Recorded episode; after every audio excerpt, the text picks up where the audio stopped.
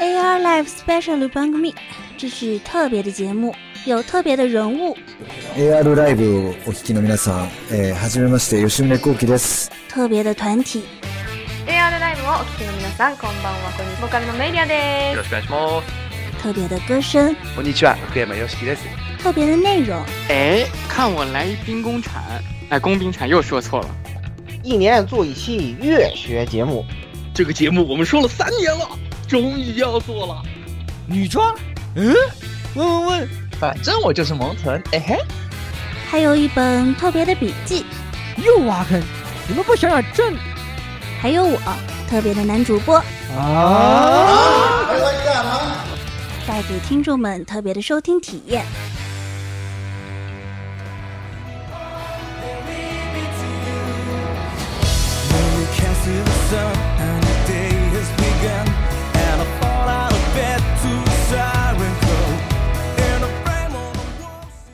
听众朋友们，大家好，欢迎收听 AR Live 第 SP 五十期节目。我是最近因为一直没有飞行任务，然后闲得特别发慌，结果就开始在罗德岛当博士，结果发现这个比开飞机还要累一百倍的博士学格 Doctor 学格。咦你开飞机，你开飞开飞机的自动可比可比这个自动要要要要聪明多了，是吧？你想说？比这个自律要聪明多了。对，自动驾驶系统比这个比这个代代理代理指挥，嗯，容错率不是容错率吧，就是出错率要低得多。代理指挥他还有失误呢，我能三星了，他居然能错就是就是人命不一样。对，这个出错了就出错了，反正是罗岛血血汗工厂。对，是的，有道理。来，那下一个那个下个来那个老过来，哎。哦，那么就是怀疑自己会不会这个发生意外的老顾啊，刷子已经发生意外了，刷子已经希望希望我这里不会，希望我这里不会发生意外了。我的天，我操，这周五都快愉快的准备享受周末的时候，噗，被告知明天要开会，我就不告诉你们什么会了，这个太绝了，开了 开了大半天，我操，下午才回来，天呐，绝了。哎，而且而且而且下周我不仅有会，还要出差，绝了！算了，whatever 了，祈祷自己那什么了啊！应嗯嗯，现在我什么话都不敢说，不不奶了。嗯，不要不要不要随便不要随便立 flag，不要随便立 flag。哎，对，关键是你无法预测，关键你要准备出发的前一刻突然被告知有事儿就歇逼了，嗯，只能是祈祷自己好运。能提前，如果能提前请好假的话，那是最好的，老师。嗯。请好了也不见得，对吧？嗯、呃，不见得没有 flag 啊、嗯。金色盾牌假期铸就。对，你说的太有道理了，你说的好有道理啊！你说的太有道理，完全没毛病。那么接下来就是十六。大家好，这里是终于 捡起来当年后人同人顶点 A 同人顶点之作开始玩的呃，怎么说呢？已经是沉迷到不知道时间的十六夜宵夜。什么游戏啊？同人的顶点还是呃，少称是同人的顶点，海市蜃楼之馆，也是一个文字游文文字 AVG。哦，好吧。啊，在 PP 空间上面中央值九十分，平均值八十九分。这么猛啊！对，我操，它的评分就是差不多也就就是差不多已经超过那个，好像超好像是同人同人游戏里面最高的了吧？我记得是。海海市蜃楼之馆不是在 Steam 上面评分巨高无比吗？对对对，评分做的最好，非常长这个游戏，而且这确实做的很好。虽然它没有 CV，但是整个游戏的沉浸感和那种代入感非常强，但是嗯，仿佛仿佛身临其境一般，而且剧本真的很牛逼，剧本真的强。之前之前五折的时候我没有买，我决定加个愿望单吧。我操，之前五折的时候我确实没有买，我操，那可以亏了。那你可以考虑等它等那个啥，等那个。打再再打折的时候再再再买，赶赶赶快把它买了，非常极其推荐你玩。我推荐大家所有就去玩。关键是这个游戏是有汉化的，并且汉化质量非常之高。我说完。嗯，好呀。嗯，好，可以呀。来来来一个，那就是首先要区区，没有什么卵用的区区。大家好，我从刚刚从关西逛了一圈回来的摄影师，也没见着言语。对我跟言语正好错过，哦我来关对言语在他来昆明昆明，对他来没有没有没有云南了。没有没有没有没有没有，那个时候言语是在在在放子国，哦，他在对他在那他在汉个汉城，对，他在那个，好的，反正就是就是来回错过了，就特别的巧。然后我去去那个上海老姜那里磨了一下，对你你俩这个就跟偶像剧似的。对对对，然后然后反正我就去续了一下，然后去干了点死宅应该做的事情。主要是我们刚从那个什么 道顿窟那个站出来，然后出来地铁站，我们随便找了个地铁站出来，一出来那个正对面就是高达咖啡，然后所有人都冲进去了，然后留着我一个人，不知道我我一个人都不知道不知道他们在干什么，就很尴尬，你知道吗？然后然后我就被被他们拖进去了，拖进那个咖啡馆，对。你不是应该大喊着不要不要，我不要去高达咖啡，我要去方文社咖啡。没有啊，没有啊，没有啊。方我们这里我们这里有一个死宅是那个京京都厨，然后在东京跟那个跟宇智的时候他就疯了，因为所有地方都贴了那个金吹的海报，啊，他就疯了，然后好了，我们所有人都看神经病。哎，完了完了，我怎么觉得你们对这个这个国家也贴金贴金吹，它发疯看起来还比较好理解。贴的要是 free 的话，它发疯就没有哦哦，你别说 free 啊，那个京都那个海报，这个地上上有个海报是讲什么地铁安全什么的，就是 free 的那个画风，一看就是金阿尼的人画的。绝了，这个国家，这个国家已经完了，你知道吗？我们所有人，我操，什么鬼？对，然后还有那个大阪的一个什么，也是地铁安全的广告，是手冢治虫那个工作室画的，啊，就标准的手冢，手冢的那个那个画风，反正很奇怪。对，就是这样。好，哎，我嗨了一圈回来了。嗯，嗯，好，啊，下一个，那就请出我们这次的啊主要嘉宾，重磅嘉宾。哎，唐继续哎，我们从上次以后。许久不见的唐一聚聚，对，Hello，Hello，大家好，我是唐一。最近在沉迷这个《三国全面战争》，真好玩，真香！哎呀，真香，真好匡玩。匡扶汉室是吧？对，是兄弟就和我一起来匡扶汉室。不是应该上来先先卖个队友吗？获得百分之二十五的加成。哎呀，这个游戏这个槽点很多，哎，对最近的少点少点图对，上上来太多了。演绎模式上来，皇叔去吧，送吧，送完了以后，你的两个弟弟就可以开无双了。对，太他妈假了，什么玩意儿？我朋友前几天开了一个档，然后张飞因为渴求高位和皇叔吵了起来，两个人不说话了，就很很魔幻的一个游戏。对，目前吧这个我还在这摸索阶段，但是一个比较主要的乐趣就是看这个演绎模式下大家这个单挑，真的太魔性了。可以，就就那演绎模式那个单挑是吧？对，那个史诗模式是没有单挑的。对嗨，这个游这个游戏真的很魔性，还包括什么赵赵赵云演演绎模式的事件，对什么赵云杀了个七七七七叔七，叔把曹丕救了出来。对，把曹操救了出来，对，呃，跟曹操的把关系曹操的儿这个子曹丕救了出来。然后跟曹操的关这个系加深了，嗯，对，然后然后关羽一招降就就就就就跟你了，对，跟就曹操走了就是 Sega 这个不是 CA 社一直都还有有这个，就是一一直有这个靠 DLC 去补全游戏的这个传统嘛，所以现在就经常能看到一些匪夷所思的事情。哎呦，我们看得很开心啊。对，不是还有一个兄弟，那个八那个等了呃 N 长时间，八千三的那个经费招来了吕布，然后吕布一一回合。叛变，太猛了，我操！萨斯嘎三星加奴，不愧是三星加奴，非常符合时代。一回合叛变，这个这个也是猛的不行。好 OK，、啊那么进入本期啊，我们的专题啊，算是有些迟到啊，大家肯定已经把这个片子看过了啊，对吧？既然雪哥也来了，我想我相信大家也也已经猜到了啊，本期要做什么样的专题，对不对？哎，对一般如果是我念开头的话，大家都心知肚明，基本上是什么节目。嗯，哎，那么雪哥开始吧，我们本期的专题。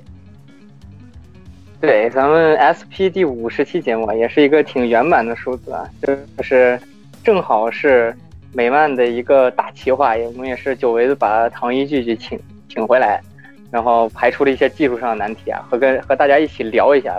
虽然这已经是一个比较过期的话题啊，这个电影已经上映一个月了。如果大家听到这期节目的时候，就正好上呃，就上映一个月零一周了。嗯就是这个复联四，钢铁侠已经过了头一个月，对吧？头那早了，那个那什么，那四四十九天都已经差不多了，都对，差不多四十九天了。对，你们听到头差不多四十九天了。对，不不不，您您不能这么说，应该说离钢铁侠领便当还有有还有四年，哎不，还有三年多。啊，对，没错，是，对，离钢铁侠的时间还有三年多。复联四这个电影，大家看完了以后呢，现在基本上首映当天的这个好评是爆棚的。但是在上映差不多一周左右的时候呢，就呈现一个两极分化的一个评价，主要是这个科幻电影爱好者和这个漫漫威宇宙本身的这个与电影宇宙的粉丝之间有这种比较激烈的意见冲突。所以说呢，今天咱们虽然不不是单聊这个电影啊，我们还既然这个本身《复联四》这部电影本身也是这个漫威宇宙十年，现在已经是第十一年了，虽然。就是这十一年整个的一个大总结，哎我们看着它这个电影的风格也比较是像是那种大结局，所以说我们今天就就着《复联四》这个电影本身，然后再延伸去把这个漫威之前的这十一年的故事，包括之后的会有怎么样的发展，我们来请唐一继续和我们一起来呃共同分享，给大家探讨猜想一下，呃，漫威这十那个十一年的故事和之后它。将会有怎么样的发展？当然，我们首先呢，还是要从《复联四》这个电影来起头。相信应该在场的所有人应该都看过了吧？我觉得还是像我们之前每一次的这种美漫电影节目一样，开头呢，先一个简短的影评。行了，来十六先来吧。呃，我是二刷的啊，这个第一次先去看的 MX，第二次又去报了个去去了个 VIP 啊，这个蓝山上躺着看了一圈。总体来说，其实作为一个我这样不是特别那个，就是不像各各位那么对漫威特别了解，也也不是特别出整的人来说的话，观感体验这是毫无疑问是非常好的。呃，各位，其实你要说 bug，那肯定还是会有。对这个漫威的东西，我觉得一直都会有 bug，但是我也不太细究这个东西。作为他一个玩家来说，我觉得很很舒服。然后大男人都，我这个大男人的看的差点要落泪了。是的。我还是，但是我个人还是非常喜欢的。总的来说，嗯，然后说评分的话，我我觉得还是能给个七七七八分吧。嗯。来下来那老顾呢？老顾觉得？嗯，应该说这部作品是已经创造了影史奇迹了吧？然后。掀翻了泰坦尼克号，是吧？像阿凡达，他是看来是挑战不了了，但是已经创造了影史奇迹了吧？应该说，在此之前，从来没有任何一个电影用十年来布局，这应该是前所未有的，就是人类影史中从来没有过的。呃，这是第一个吧？我觉得再有一个就是它整体来说就是二十一部，二十二十二二十二部啊。这电影啊，环环相扣，对吧？然后就从头到尾写了一个特别缜密的逻辑。再有一个就是他毫不妥协吧，就是就像当年那个《波西米亚狂想曲》一样，三分钟的唱片我就要弄六分钟，是吧？两个小时以内是惯例的情况下，我就要弄三个小时，就是质量至上、绝不妥协的这种做法，也是确实只有这种 IP 才能够呃赋予他这种底气吧。再有一个，应该是他是斯坦李最后一次客串的电影吧？这个这看的还是挺难过的。对，就是不会还有不知道他在哪出现的吧？就是钢铁侠跟美队去那个七十年代那个基地的时候，嘣儿开过来一辆车，然后回过头来一个特别年轻的人，对他就是斯坦李。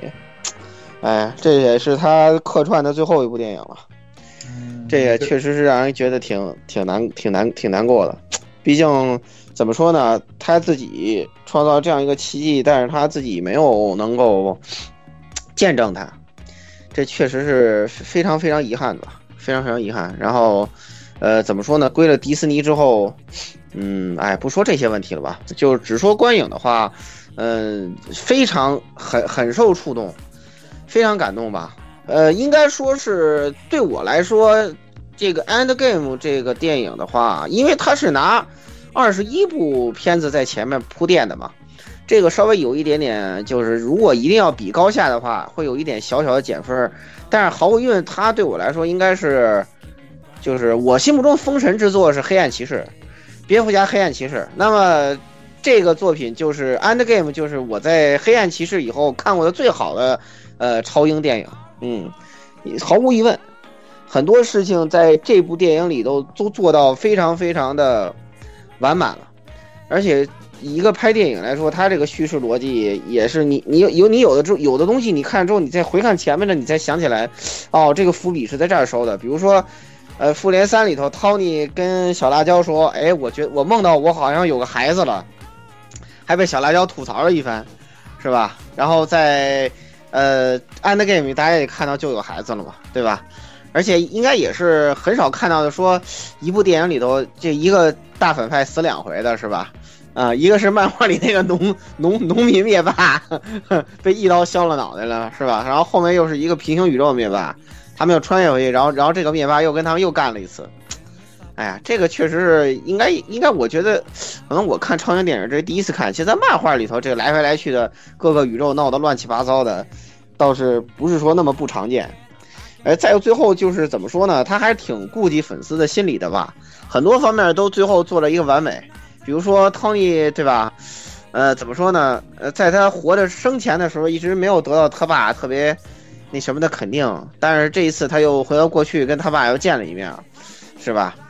呃，这算是了却一个心愿。然后呢，这个美队是吧，也回到过去了，是吧？又陪了自己的老伴陪了几十年，也算是了却了一个心愿。啊，很多东西在这一作里最后来说都比较完美了吧？可能就寡姐相对来说可可惜了一点。啊，很多东西，所以说看到这儿，你确实感觉是一个时代结束了。加上最后那个颇有含义那个打铁声是吧？这个还是很受触动。反正那个。当时已经没几个人了嘛，字幕放完一看没彩蛋，大家都走了，然后我还留在电影院里听那个打铁声，这个哎呀，待了好久，后来就想了好多事情吧，应该说最后从这儿开始，十年终局，在最后从这儿结束。嗯，灭霸确实是这个复联漫画里头，呃，非常出色的反派嘛，非常非常出色的反派。嗯，虽然反派反正比他厉害的有的是，但是确实不是，呃，每个人都像这个角色这么出这么出彩的啊。虽然不知道为什么这个死亡女士始终就对他的一生有重要影响，死亡女士从来就没出现啊。基本他的这个感情互动都在跟他俩养女身上，这是让我感到稍微有那么一点儿，可能算是一点小小的遗憾吧。对，嗯，再有就是，对吧？这个钢铁侠那个无限手套。这个我我我实在是忍忍不了，我还是订了一个，是吧？这个 虽然挺挺贵的啊，但是怎么说呢？那一幕实在是，我觉得应该是会一辈子留在你脑子里的一个画面，就是看看一个东西真的很难得，会有什么东西一直印在你脑子里，让你忘不掉。但我觉得这个画面肯定是。肯定是这其中的一个，对，然后对，然后说说一个那什么点，说一个轻松点的吧。最后就是那个什么，那个 奇异博士，那个大家都知道，那个 Tony 这边不是吸完影之后，不是给刘作虎他们做广告来了吗？然后后来就有人说，那个奇异博士最后那个手势是说，你该去给一加做广告了。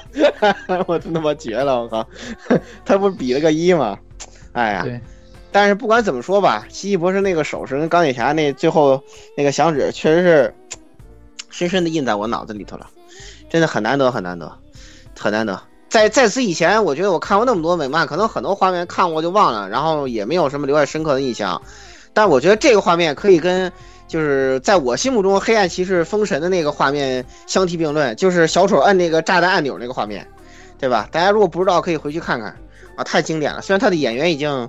不幸英年早逝了，对，但是那那个画面真的是我怎么也忘不掉，真的是你你真的很，再看不到这么精彩的画面了，对，当然我就不奶今年黑暗宇宙的那个小丑电影了，好吧，希望他能有能够达到或者超越黑暗骑士的表现啊，啊，不管怎么说，这部电影都是漫威绝对的高峰，然后这个票房也都证明了这一点吧，是吧？希望它能够越来越好吧。嗯，然后就期待一下这个英雄远征吧。这个其实才是第三阶段最后一部电影嘛。嗯，期待一下荷兰弟的英雄远征。就这样。看来老顾也是非常有感触。那那摄影师呢？摄影师怎么想？怎么看这部电影？啊、是这样的啊、好，我说下我的影评。呃，我首页上所有的呃所谓的漫威迷妹（括号 MCU 的迷妹）啊，都在喷喷，都大概花了两个头期的时间喷这个罗素兄弟。啊，我我个人意见，其实吧，我是觉得硬伤不少，但是你作为一个十年的终结篇来说，嗯、不是什么很很很有大问题的片子，就七分吧。但是你不能说它出彩，因为呃一些大人的原因导致很多 很多人那个角色的 导致很多角色的结局已经确定了，那你没有办法，你只能就是从结结尾了往前推这个过程，然后。又是因为它是一个如此受众面如此大的电影，那那你你对很多剧情，包括很多呃套路的使用也也比较束手束脚，所以嗯，反正结论来说就是算是一个七分七分的作品吧，不是很出彩，也也不也没有什么过失，而且呃就是至少超出了我对这部。片子当初想的，呃，一些一些看法，就是预想的超出我预想了，所以给个七分。但是扣的那两分就是，呃，我我个人还是很喜欢钢铁侠，所以他没有了，呃，我还是不开心，所以扣两分。对，哎，钢铁侠之死这个确实招致了不少迷妹的这个反感，是吧？还有包括这个肥宅雷神。也、这个对这两个，他他们主要是这两个，还有一个寡姐，就是，呃，对，因为这两个钢铁侠跟雷神这个 CP 在不管在国内还是国外，这个腐圈吃的都比较比较凶，对啊。还有一个喷点就是雷神他为什么长长胖了，就是他，呃，上一部那个大家都知道了是吧？然后。然后这一部就突然一下就跟上一部的这个性格和这个价值观就不一样了。虽然我作为呃一个呃有类似经历的人，我是有觉得 OK 啦，我觉得很正常。但是但是很多迷妹就觉得啊不行，雷神就一定要高大上，一定要带领阿斯加德走向辉煌什么的，对吧？这个这个就是他们的看法啊，我觉得觉得还 OK 了。哦，那在就是请出咱们的唐一玉之前，我最后抛个砖引个玉，是吧？我对这部电影整个呢，我看当天啊，我是去跑出去看的首映场，看看首映场的时候心情相当激动，然后看完出来，我觉得电影我能打九十五分。然后这部电影我一共看了三遍，前两遍是普通 3D，第三遍是 IMAX。我在看第三遍 IMAX，就第二遍主要是找找彩蛋，为准备节目。第三遍 IMAX 的时候，我细细把这个电影从头到尾捋了一遍，你就发现我不能给他九十分，我最多给他七十九分，就差一点到八十分这个这个档。为啥呢？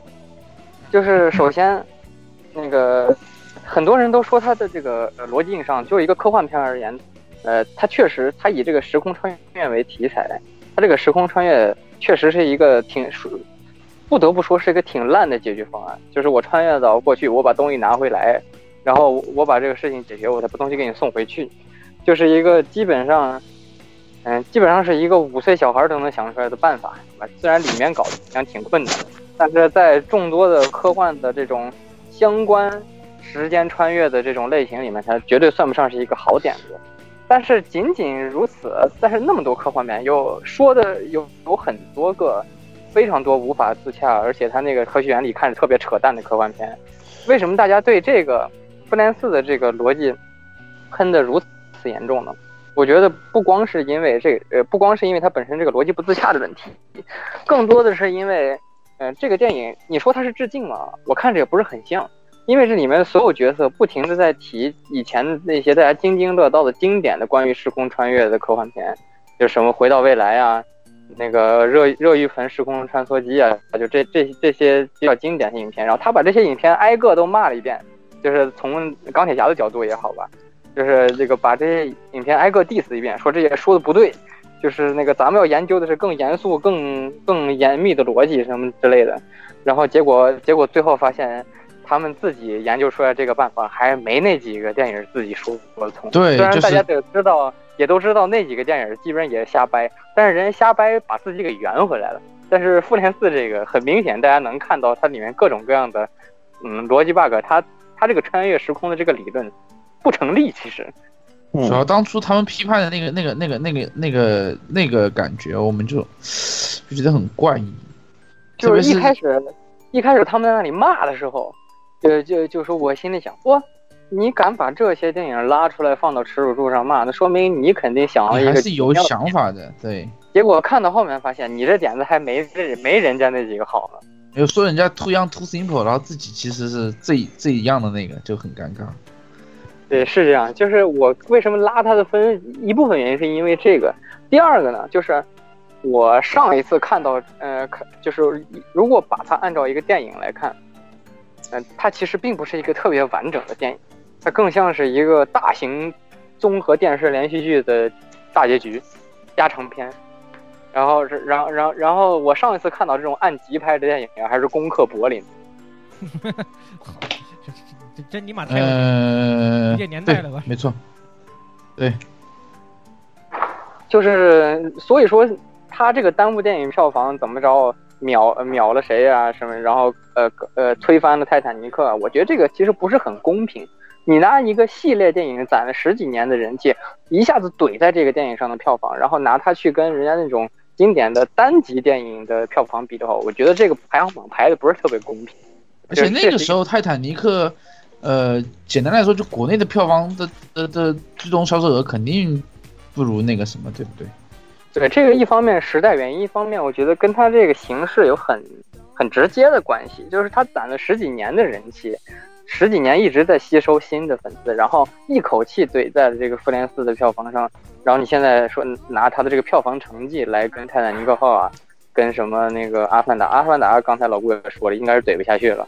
但是即使怼下去了，我觉得这也并不是《复联四》这一部电影的胜利，你只能说这二十多部电影加起来把《阿凡达》给怼下去了，而并不是《复联四》这一部电影把《阿凡达》给怼下去了。对，而且阿凡阿凡达还是系列第一部，虽然对，二部好像五部吧，是吧？是要拍五部，我记得听说。不知道第二部什么时候，反正这是它是第一部，对不对？对是这样你系列第一部钢铁侠也也没这么人家这么大，对不对？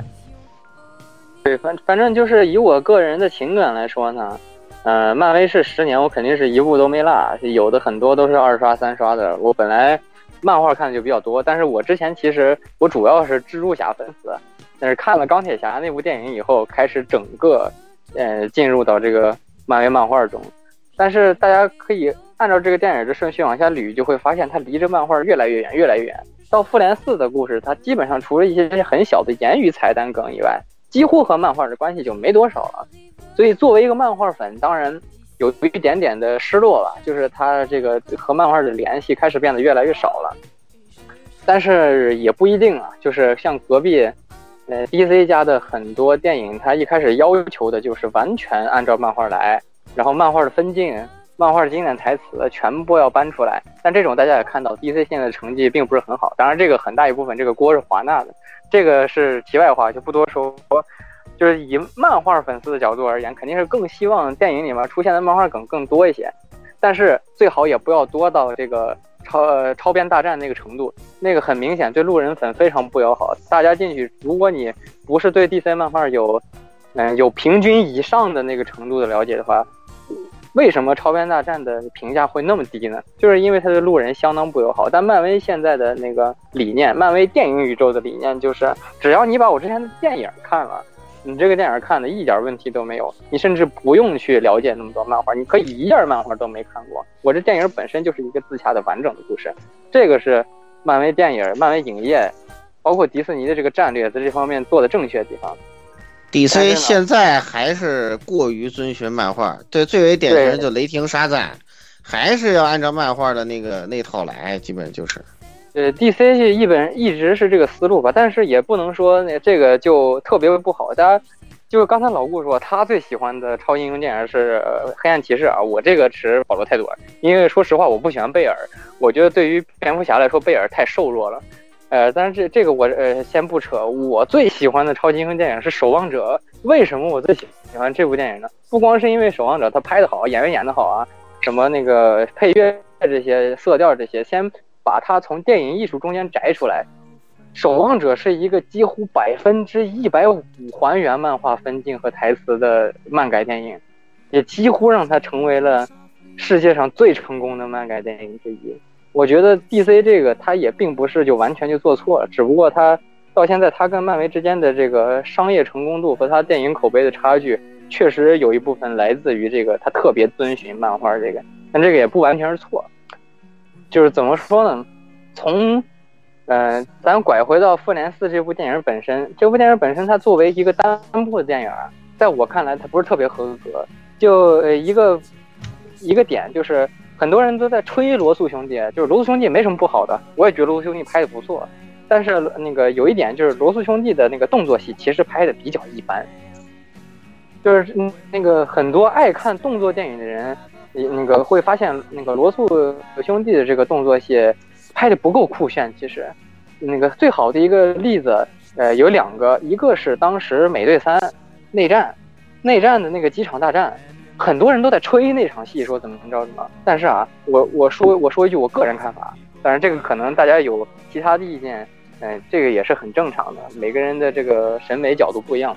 在我看来，机场大战拍的非异常混乱，就是他的这他他的这个唯唯一的这个亮点就只在于这个两边 A 面 A 面和 B 面对冲的这个由远及近的拉这个镜头了，在之后的他每一场战斗都非常混乱。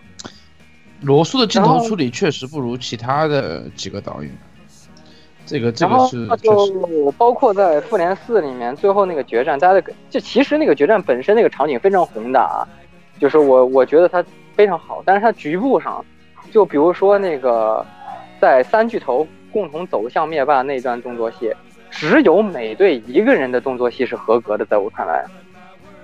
就锤队，其他就锤队那一个人啊，对对对，就是一手锤一手盾，只有只有这个就是满配美队的这个动作戏这部分是合格的，剩下两个人，你说他是酱油也好，你说他你说他后面别有大用也好，这个都不先说，就至少从动作戏这方面，他这个复联四这个大战，我觉得还是差点意思，除了把视角拉高，全军出击，同样是这个 A 面和 B 面对冲，大家看的跟机场大战相比，只不过是这个。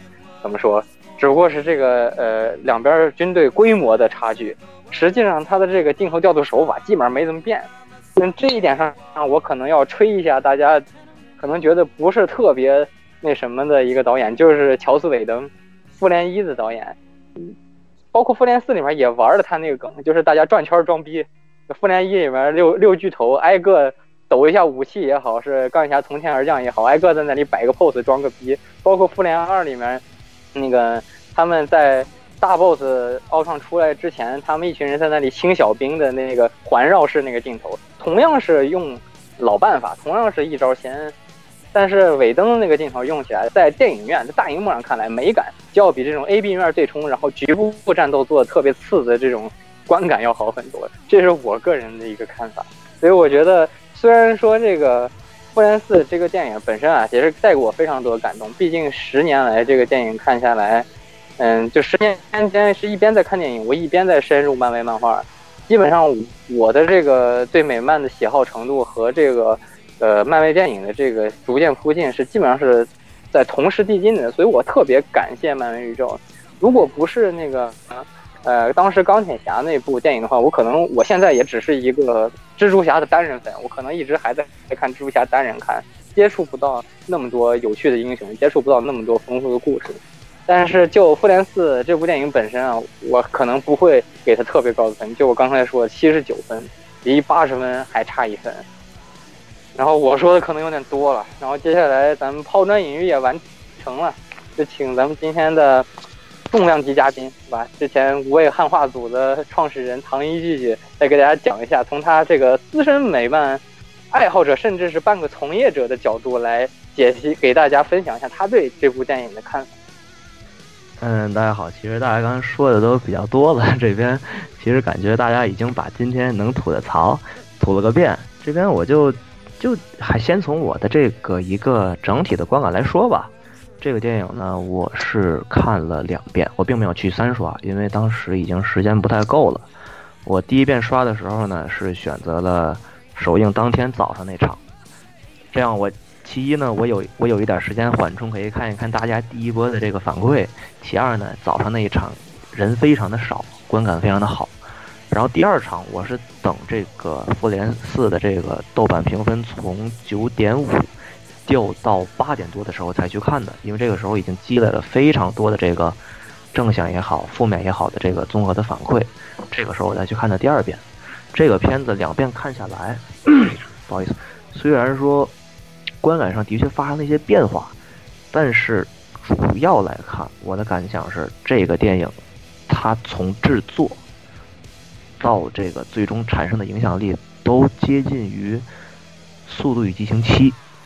它像是一个必一个系列必然走向的一个结局，他们就不可能像拍一部普通电影一样，去这个照本宣科的去拍，它必然会在这个布局上受限制，而且他们相当于是完成一件怎么说呢？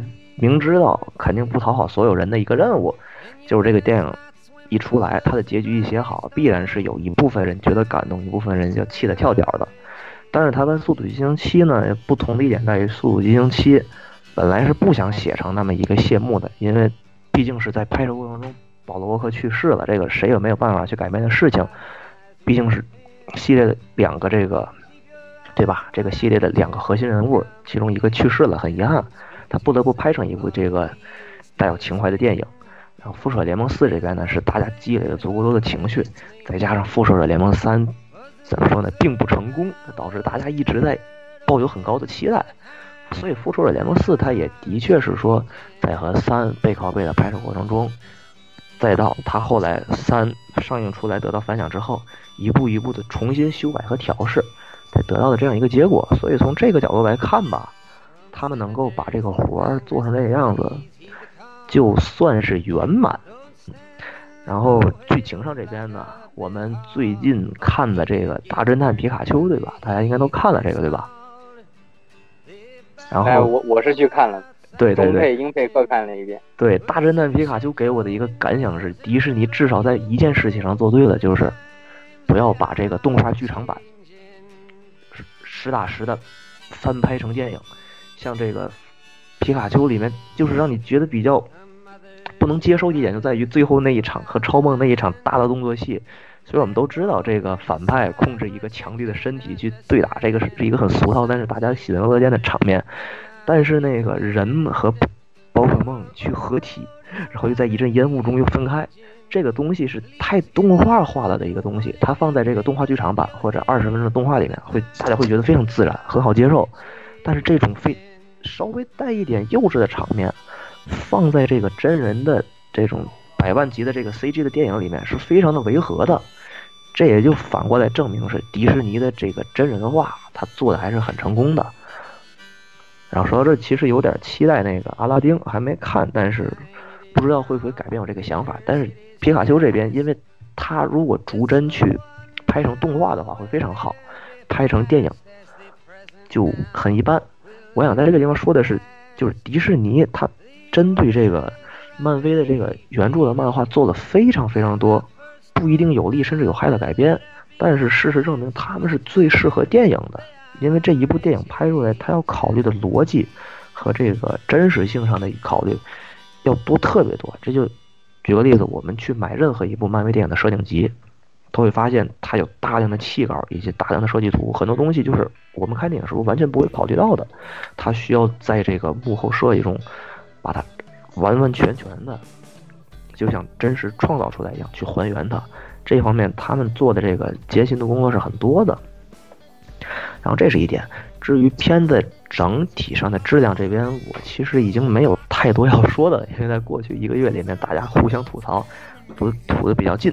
比较我注意到一个比较激烈的点，在于对罗素兄弟这个导演能力上的这个评价。目前这个，因为之前吧，这个舆论上这个评价基本是两派，一派是这个乔斯韦登派，乔斯韦登是这个漫威和迪士尼的这个神，乃是他的这个复仇者联盟一和复仇复仇者联盟一是绝品，然后复仇者联盟二是孤品。这是一派人，然后还有一派人就是这个 DC 这边这个所谓的这个扎克施耐德的这个粉丝嘛，然后就是他们一方面就他们的这个最近的这个名声吧，大约已经概括了那个当初诺兰和这个黑暗骑士那个系列的这个评价，他们就认为说 DC 就应该走这个黑暗黑暗的这一套，你就不要去学这个漫威，因为漫威已经把这个对吧娱乐向的这个东西搞尽了，他说就应该搞黑暗，我们不喜欢海王。不喜欢沙赞，他们这么说。但是说回来，他们两派对于这个罗素的这个评价还是相对矛盾的。我想说的是，就是别的抛开不谈，罗素兄弟之前拍过什么呀？他拍过那个《废柴联盟》系列，《废柴特工》还是《废柴废柴联盟》来着？就是拍过那个剧。然后后来他接手的那个《卡特特工》这个剧，我记得没错的话，评价还是非常高的。然后以及取消了，对，对对对。被砍掉了，以及他们拍过那个《美国队长二》啊，大家都说罗素兄弟拍这《复仇者联盟三》《复仇者联盟四》还有《美队三》的时候，就是一个罗素跑，大家横着从屏幕一边跑过来。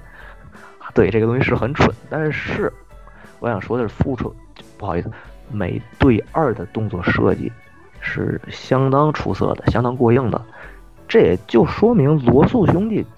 他们并不一定说他们的能力有限，而是说他们所擅长的一切是小格局里面的一些冲突，他们并不擅长去处理多线的打斗以及宏大场面的这个设计调度。这一点上，就像我们去看《复仇者联盟四》那一场大战，大家都是每个人从屏幕中间划过去放一个技能，对吧？这和之前《美队三》《复联三》没有区别，就是每个人放一个技能，每个人放一个技能。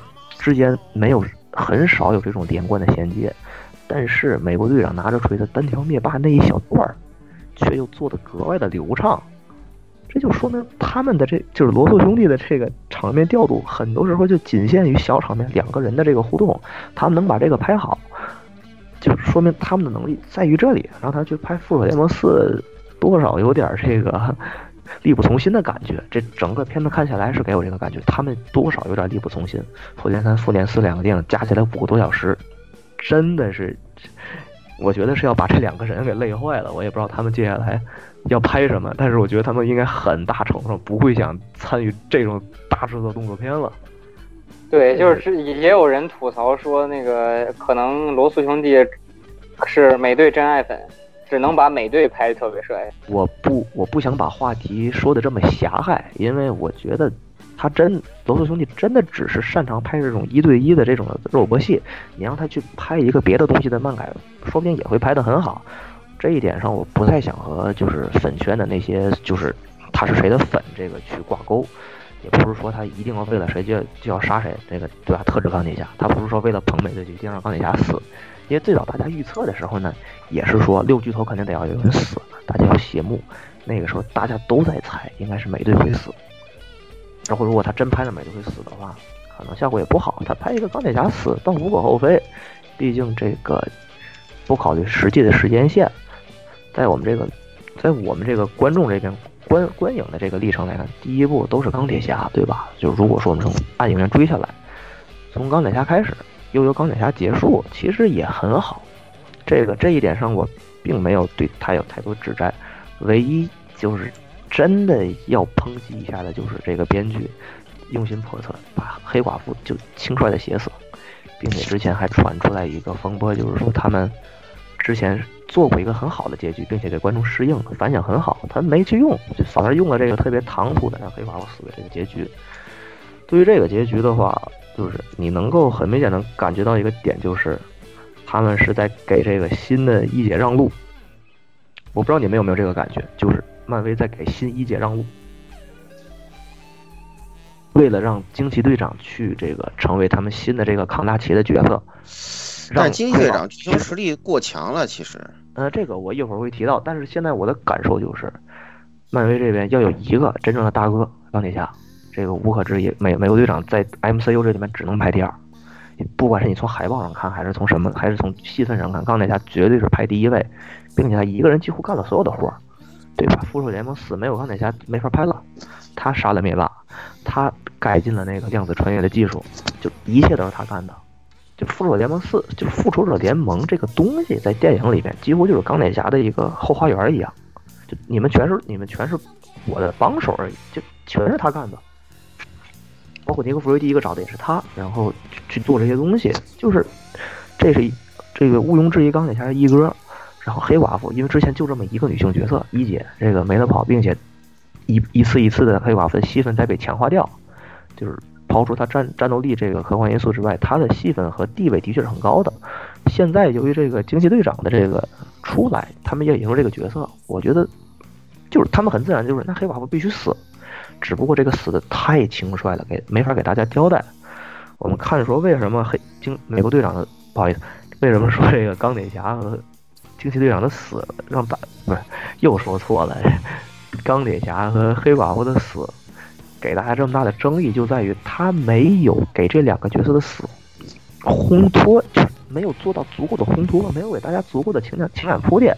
之前有一个电影拍的就很好，就是《金刚狼三》，那个把金刚狼之死真是就怎么说呢，拍的很悲壮，在这边你很难找到这样一个点。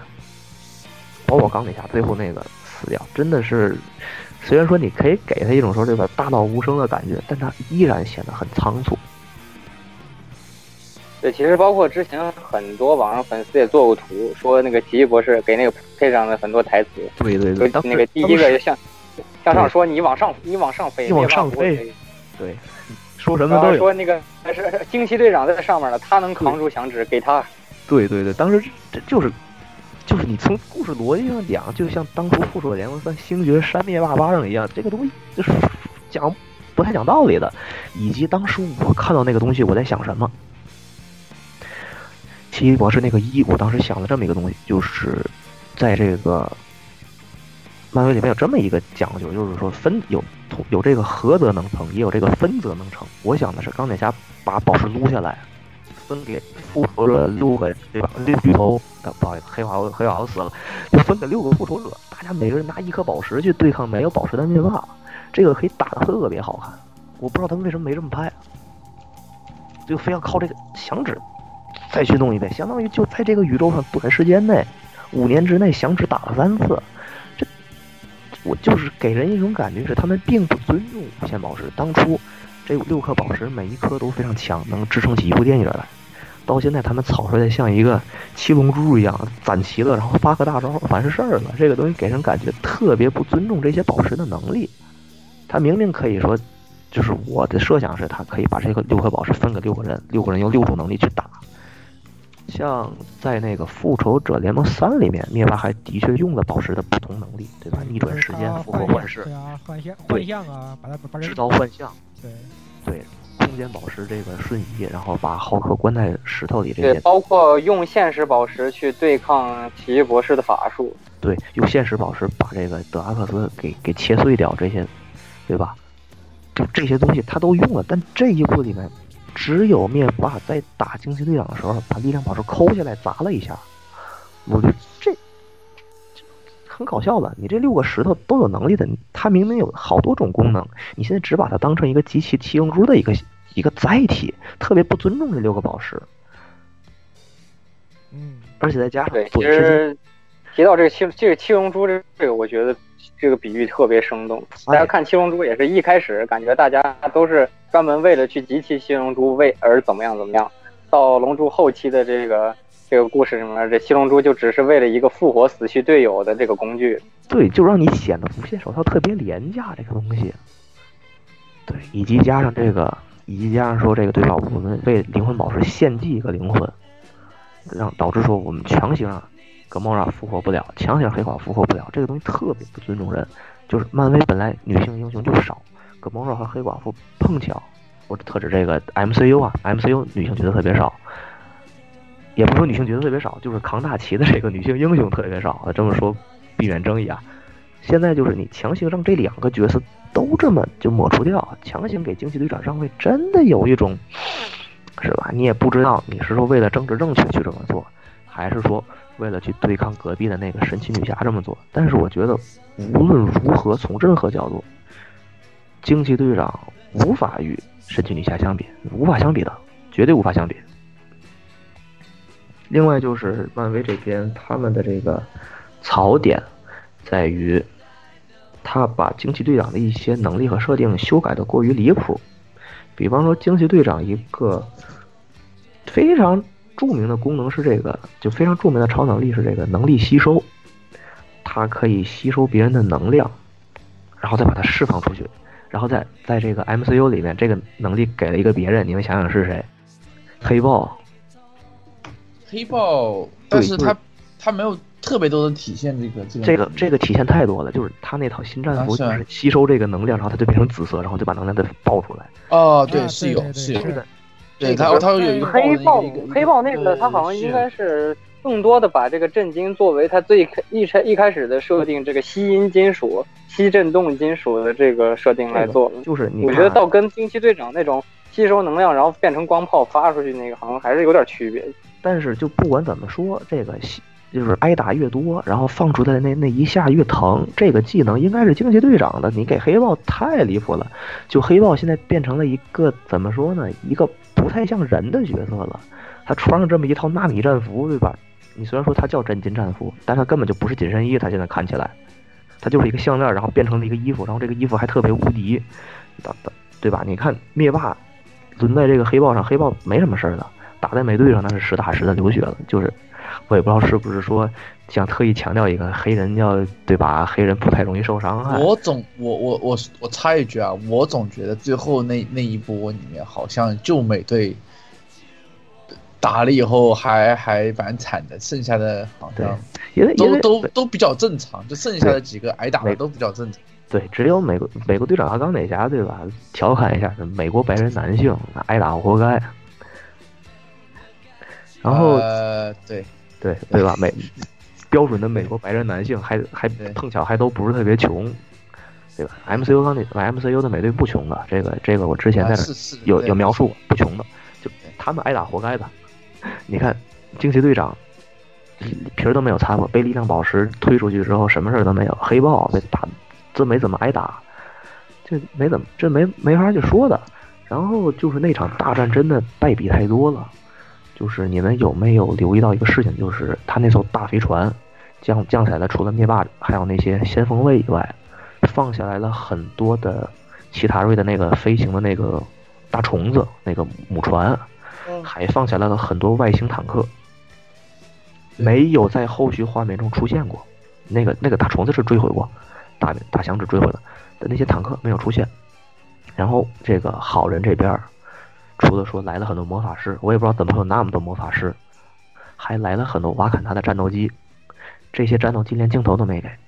不是他的魔法师就就给了一个远景，然后还问了一句怎么这么少了？那么这些这些魔法师集体集体搓那个盘子来着，集体搓盘子，就搓盘子，然后就挡那个天上掉那些碎石什么的东西。然后那个谁说你们这个魔法师怎么这么少？挡炮就是那个放放罩子挡炮嘛。对，挡了挡了几炮。然后就是你特你特别不能理解的是，就为什么你给了一个画面有外星坦克，还有瓦坎达战斗机，你不去让他们打一下？大家很其实很想看这个的，你经费也够，你为什么不去做这个？我不能理解。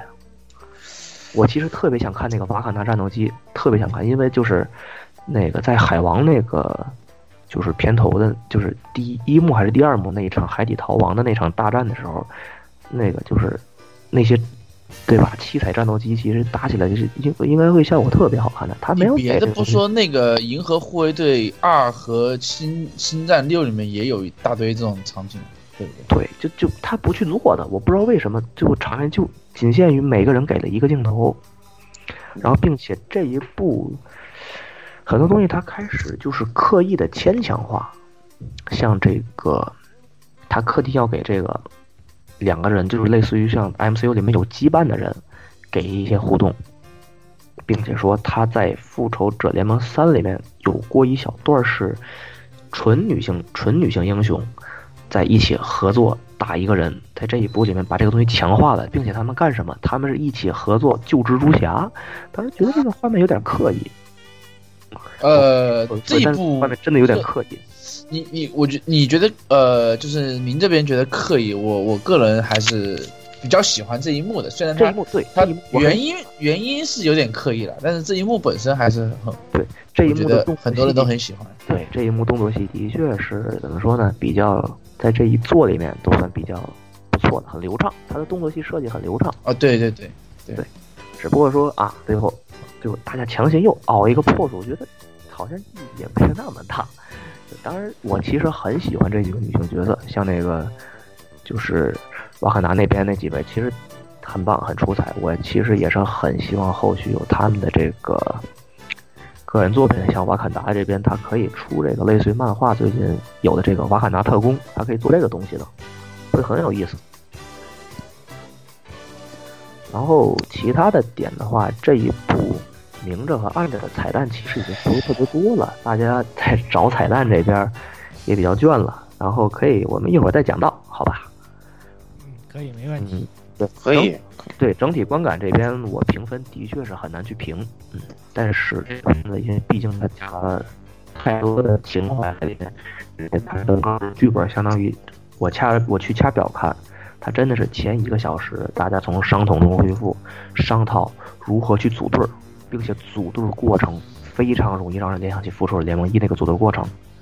然后第二阶段用了一个小时的时间，给每个人做了一个亲这个亲情回顾，就像我们看公司年会前面给每个人放那个短片一样，就是那种感觉。每个人 对把自己最熟悉的那个地方重新重新又重复了一段，这段这段东西整整也花了一个小时。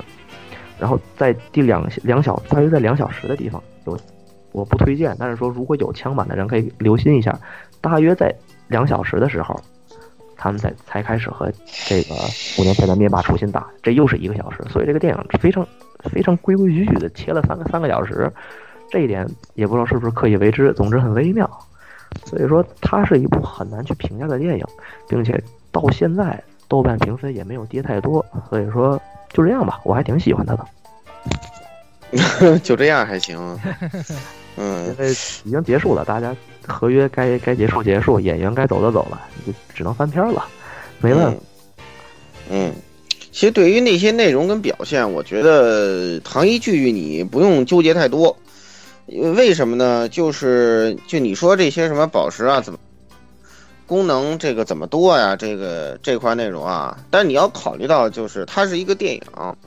电影呢，它就要考虑到，呃，很多没看过的人怎么办？其实可能很多观众啊，连这个六个宝石的名字是什么他都叫不全。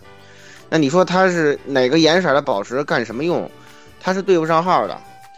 因此，如果你像如果像你刚才说的那么拍的话，那这个漫威的东西就拍成 DC 的电影了。就是你得特懂漫画，知道每个宝石有啥功能，你才能看懂。他们之间的打戏有什么奥妙？这样的东西，漫威是跟漫威制作思路不合的，所以其实你没必要去吐槽这一点，啊。然后至于说你刚才说的那个，就是有好多东西就是应该做一做，然后他没做的这个问题呢，主要在于这个电影就这样拍都已经三个小时了。如果像你说的那么拍的话，就少说得三个半小时往上，对大家这膀胱。可能真的是坚持不住，对吧？院线估计也会有意见，所以说这种事情就，他总归得有所取舍，也就说至少在叙事的任务上，我觉得他还是完成了他该完成的任务。哎，至于说不满什么的，是吧？肯定是呃难以避免的，对。嗯，按照咱们的规划，是不是接下来谈一句，你给分析分析这个电影彩蛋了？啊，可以可以。彩蛋这边的话，我之前就是简单的也思考过一些。这边像我们那，就我们这个从头开始回忆吧。就是最开始是什么来着？有这个斯坦李，对吧？先说这个斯坦李，这个这次斯坦李是扮演了一个相对年轻的角色，是这个嬉皮士嘛。然后他说的也是，对，他说的是那个年代那个特别经典那句话，那个 “Make love not war” 那句话，特别经典的一句。口号。但是婴儿潮吧，婴儿潮时期最最著名的一句话，就越战之后嘛。对。然后我们后面还有什么来着？想想，嗯，鹰眼那段，哎，你对鹰眼那段，鹰眼是这个浪人嘛？浪人鹰眼，对对。那个是致敬漫画的吧？我记得是致敬漫画的那个设定。漫画里面，漫画里面就有鹰鹰眼就有这个造型。然后，但是鹰眼没有，是应该是复联一里面唯一一个没有，就是个人电影的吧？应该是。对，没听说鹰眼有这个计划，但是目前也不知道他会不会在黑寡妇电影里客串。有可能。如果讲的是如果讲的是布达佩斯的事情，就问题不大；但不讲，那就不知道。黑寡妇电影，大家不等都等着看赫敏的吗？嗯，我我个人意见就是，他如果能讲布达佩斯的事情，那基本上，因为布达佩斯在复联四里面也提了很多次了嘛。对，因为那个那个那个牺牲的事情，提了不少次。然后这个说到鹰眼这边，就是你们记不记得跟鹰眼对那个演对戏的那个极道极道成员？啊，那个亚裔，他是他叫是前景是前景真田广之，真田广之。对真田广之其实不是第一次在那个什么刚金刚狼，金刚狼。他是金刚狼二里边那个白武士。这个我还特意去查了一下啊，对，这是一个我不知道这是不是刻意的一个演员梗，但是真田广之并不是第一次出演漫威电影。嗯，对，对，那他只不过那时候还还还版权还是别人。那段其实那段戏我们最大的槽点就是只有只有那个真田广之这个说这个说日语我们听得懂，这个鹰眼那对鹰眼说的完全听不懂，对吧？压压根听不懂，我靠。他说的是什么？我靠！我得看底下那个英文字幕什么的。对，那那一段整体拍的特别尬，那一段太尬了，那种感觉超尬！我靠！我们说了一堆标准的那个叫什么路人反派台词。这个那是那个应该就是这个路人路人反派台词大集合，就是这样的。对对对，所有那个那种词儿全写上去了，我真的从什么是是从从一开始到最后到。说什么啊？然后就说啊，不要杀我，我啥都给你，我有钱。有的有的有的西特库嘞，那你们那你们要的是吧？我操！对对对对对，那一段特别尬，那一段，呃，超尬的，太尬了那一段。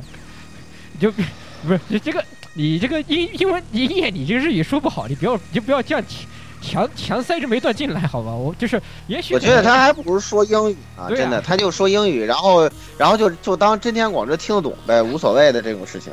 对啊，哎呦，现在笑死了。他用英语说，然后他用日语回答，其实就完了，这样大家都能听得懂。对对，或者不如大家都用这个，对吧？都用宇宙通用语言英语，对吧？你让让真田让真田广之讲一下这个日日日日式英语。也蛮有。他要讲个标准的日式英语，也也大概能听得明白。对呀，而且而且会而且会很有趣。对，是的。显得他这个求饶更加 low 逼，你知道吧？对，并且还有一点就是，你不能强行因为这个我们鹰眼叫 Ronin，就给他加这个日本背景。对，鹰眼这边对，特别是 MCU 鹰 MCU 的这个鹰眼跟日本其实没什么交集。嗯，强你给他这个 Ronin 的称号没关系，你不要给他那么多的日本元素进来，你不要说我。我叫着你，我就是得在日本杀黑帮，这好很牵强的。对，对。然后这边，而且他那个那一段整体玩下来，对吧？动机，老婆和女儿，老婆和孩子死掉了，然后拿着枪，拿着武器去杀黑帮，这东西让我们想到另外一个角色——惩罚者。对，惩罚者是的，对，他也他也没错，一样的，几乎是一样的那种感觉，那一个位置。因为。对，因为 MCU 并没有加入那个电视剧的那个惩罚者嘛，就目前还不承认他和我们就是和 MCU 的这个联动，我就就很没很容易让我多想啊，这个地方是不是以后我们就没有？其实那个呃，捍卫者那一系的电视剧，电视剧里面是提到了跟那个电影是同一世界观，但是电影里面从来没提过这帮人，就和那个神盾局特工是感觉是一样的那种感觉，因为都在纽约嘛。就就没有对，因为那个超胆侠前几集里面，嗯，就那个女记者，她办公室里面有个简报，那个简报在墙上挂着，内容就是纽约之战的内容，所以是可以可以看出来，那个捍卫者那一系的电视剧，它跟 MCU 应该是同世界观，但是可能之后漫威这个电影看到这些，嗯嗯，就这街头英雄这个系列的这个反响，除了超胆侠和惩罚者的反响都不是特别好，所以干脆就把这一系的英雄都给砍掉了。对，现在你的而且纽约一现在就两个嘛，一个是蝙蝠侠，一个钢铁侠，都都没有提到这这些人都在纽约嘛。不是超胆侠为什么蝙蝠侠？超胆侠呃不不，蝙蝠侠跟那个蜘蛛侠，蜘蛛侠，蜘蛛侠，对蜘蛛侠，对，对这两个在就是 MCU 嘛，然后蜘蛛侠第三部不是说跟 MCU 也没什么关系了，就是要单飞了，有有有一个蜘蛛宇宙，他们就就是索尼说要搞个蜘蛛宇宙嘛。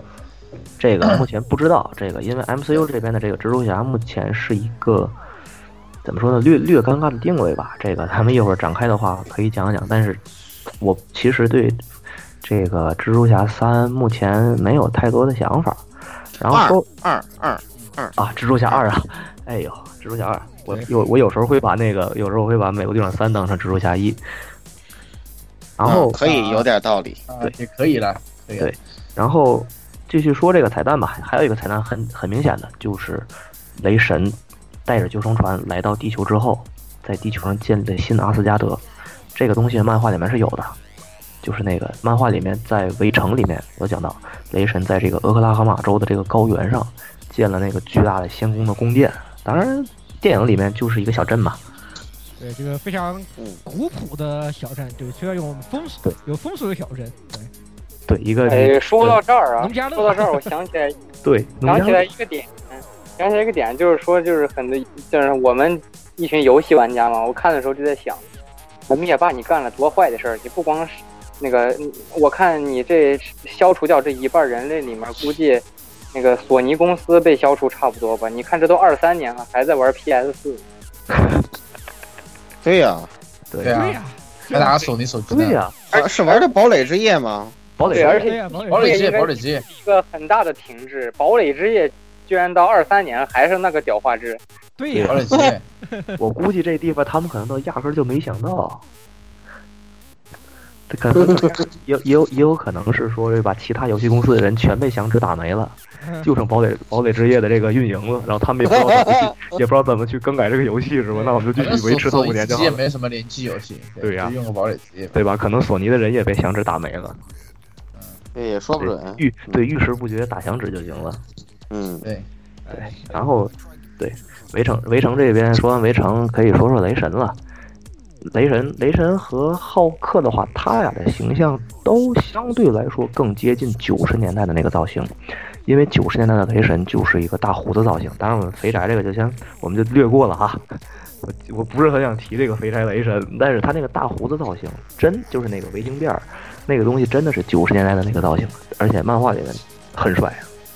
他还有一个而且按按围城漫画里面，按围城漫画里面，雷神当时的实力是基本上是一个拿锤子的奥丁，因为在漫画里面，他丢掉那只眼，并不是单纯的就是被刺伤了，他是用眼睛换来了奥丁的符文知识，变成了那个相当于北欧众神之父的这么一个对。这么一个地位，对，所以说雷神这次这个酱油打的也是让很多雷神粉不能接受。对，符文王托尔在漫画里面横扫一切的存在，然后到电影里面可能因为复仇联盟三给他一个 MVP 是吧？大家公认的 MVP，到连复联四削一下吧，把雷神削一下，我们来增强别的角色。那不行，那不行，谢谢谢谢。对，那直接被削成狗了，哇！版本版本版本大热一刀打回下水道是吧？对，还还把还把还。还把碰撞模型给加大了，更容易挨打，还变胖了。对，碰撞模型加大了。哎，而且关键是你明明都双持两双持两把两把神器了，你还你还你还还还你还跟上一季比差远了，好吧？这个人家灭霸连连手套都没有，你还你还你都还干不赢灭霸？天，对对，太弱了。然后好弱呀！对，他锤子在他手里还不如在美队手里呢。对吧？美美队美队就根本就不是圣骑，美队就是一个元素战，还是还是狂暴元素战。元对吧？能让拿着锤子直接直接从近战变远程的，哇！这个赵那个赵雷打的我都没见雷神那么玩过。雷神 MCU 从来没有说指定在某个地方啪拿闪电打你五秒钟的没有。对，然而美队做到了。对美美队拿到锤子第一件事情就是我要爽爽。对。但是我这样想，我就很好奇，在之前那个那个复联二里头，他拿不起来锤子是什么原因？我靠目！前目就是对微博上有人猜测说是拿起了给雷神个面子吧，啊，对，装作拿不起来，演技爆表。对，我操！现在拎起来就锤，我靠！我觉得雷雷神最后对这块也没有什么个反应来回馈一下。哇，雷看神有反应。对那个，雷神说，雷神说那个 I knew it。对，但是对，这就是他应该是我就知道他你他妈行，我操！对对能但是这个。这个问题也在于什么呀？在于 MCU 里面拿雷神锤的人也有点多了，雷神现在见怪不怪了，我锤子你拿就拿呗，对吧？有道理。锤子首先是我的锤子，五年之后的我能拿现在的锤子，对吧？就说明那有可能再过五年他还能拿我的锤子。首先自己能拿自己的锤子，不是不是同一个自己，啊，然后美队能拿，幻视能拿啊，还有谁能能拿能拿来着？海拉单手捏爆。对，就你这就没办法，雷神就不觉得自己的锤子有多强，现在他就 可以理解。然后这是雷神，然后浩克这边，浩克这边是九十年代的那个绿教授的造型，但是有出入，就是在漫画里面，我前段时间特意把九，因为我是浩克粉，我前段时间把九十年代的浩克浩克的漫画给看完了。真的就这三个字劲霸强，劲霸强真的太好看了，直直男看了都要心动了，太好看了，哎，特别浪漫，拍的写的特别浪漫。然后那个里面的浩克，就是首先九十年代的浩克一个字帅，真的帅。然后身材也不是说那个就是横着宽宽胖胖的那个形状，是那种九十年代特别流行那种健美的身材，类似于像施瓦辛格，大约是一个叉叉 L 版的施瓦辛格的造型。然后脸是长脸，梳一个中分头，特别帅那个豪客。然后在漫画里面他穿，而且他特别骚，他穿那个紧身的，就是那种漆面闪光闪光夹克，然后撑，然后撑爆了之后身上就是有那个闪光的碎片，然后胸前有有两条拉链，对吧？特别性感。然后领子什么的还是好的，特别性感。有兴趣的观众可以去。有兴趣听众可以这太找这也太哲学了吧！哇，这特别个方面我稍微想象了一下，我靠，一会儿一会儿给给一会儿给你们找一下那个图，给你们看一下，真的特别帅。然后拿对他在九十年代那个漫画里面还拿一把大枪，总之各种帅。漫画电影里面就没拍出来嘛，电影里面完全就拍成一个谐星加一个这个善良的好邻居了，对吧？就蚁人大家都欺负蚁人，把蚁人的那个玉米饼还给吹走了，浩克把自己的给他了。就能做的就是能做的就这么多。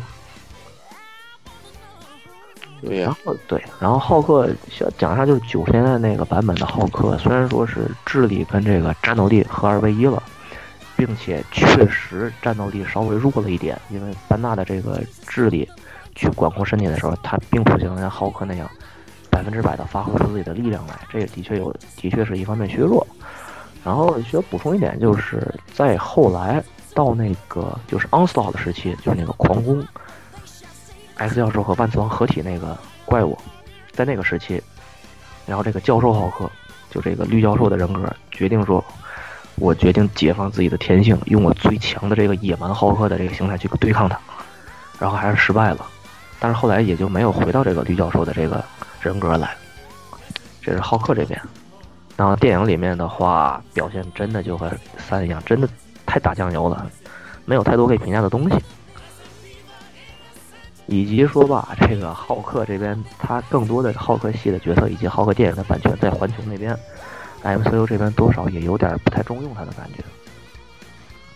对，戏份感觉上来说，就在四里面，戏份最其他就是打了第二次响指，然后就跟他没有什么太大关系了。后面有大战也大大战里面他也没有什么太多戏，几乎就没有。大战里面好像就没有，好像就有一个镜头，对，之前是在石头上就坐着挂挂机，然后后面好像跳，我记得吧，好像出来抡抡了一次拳头，啊有那么一个镜头啊，对对，然后就没了，然后就没了。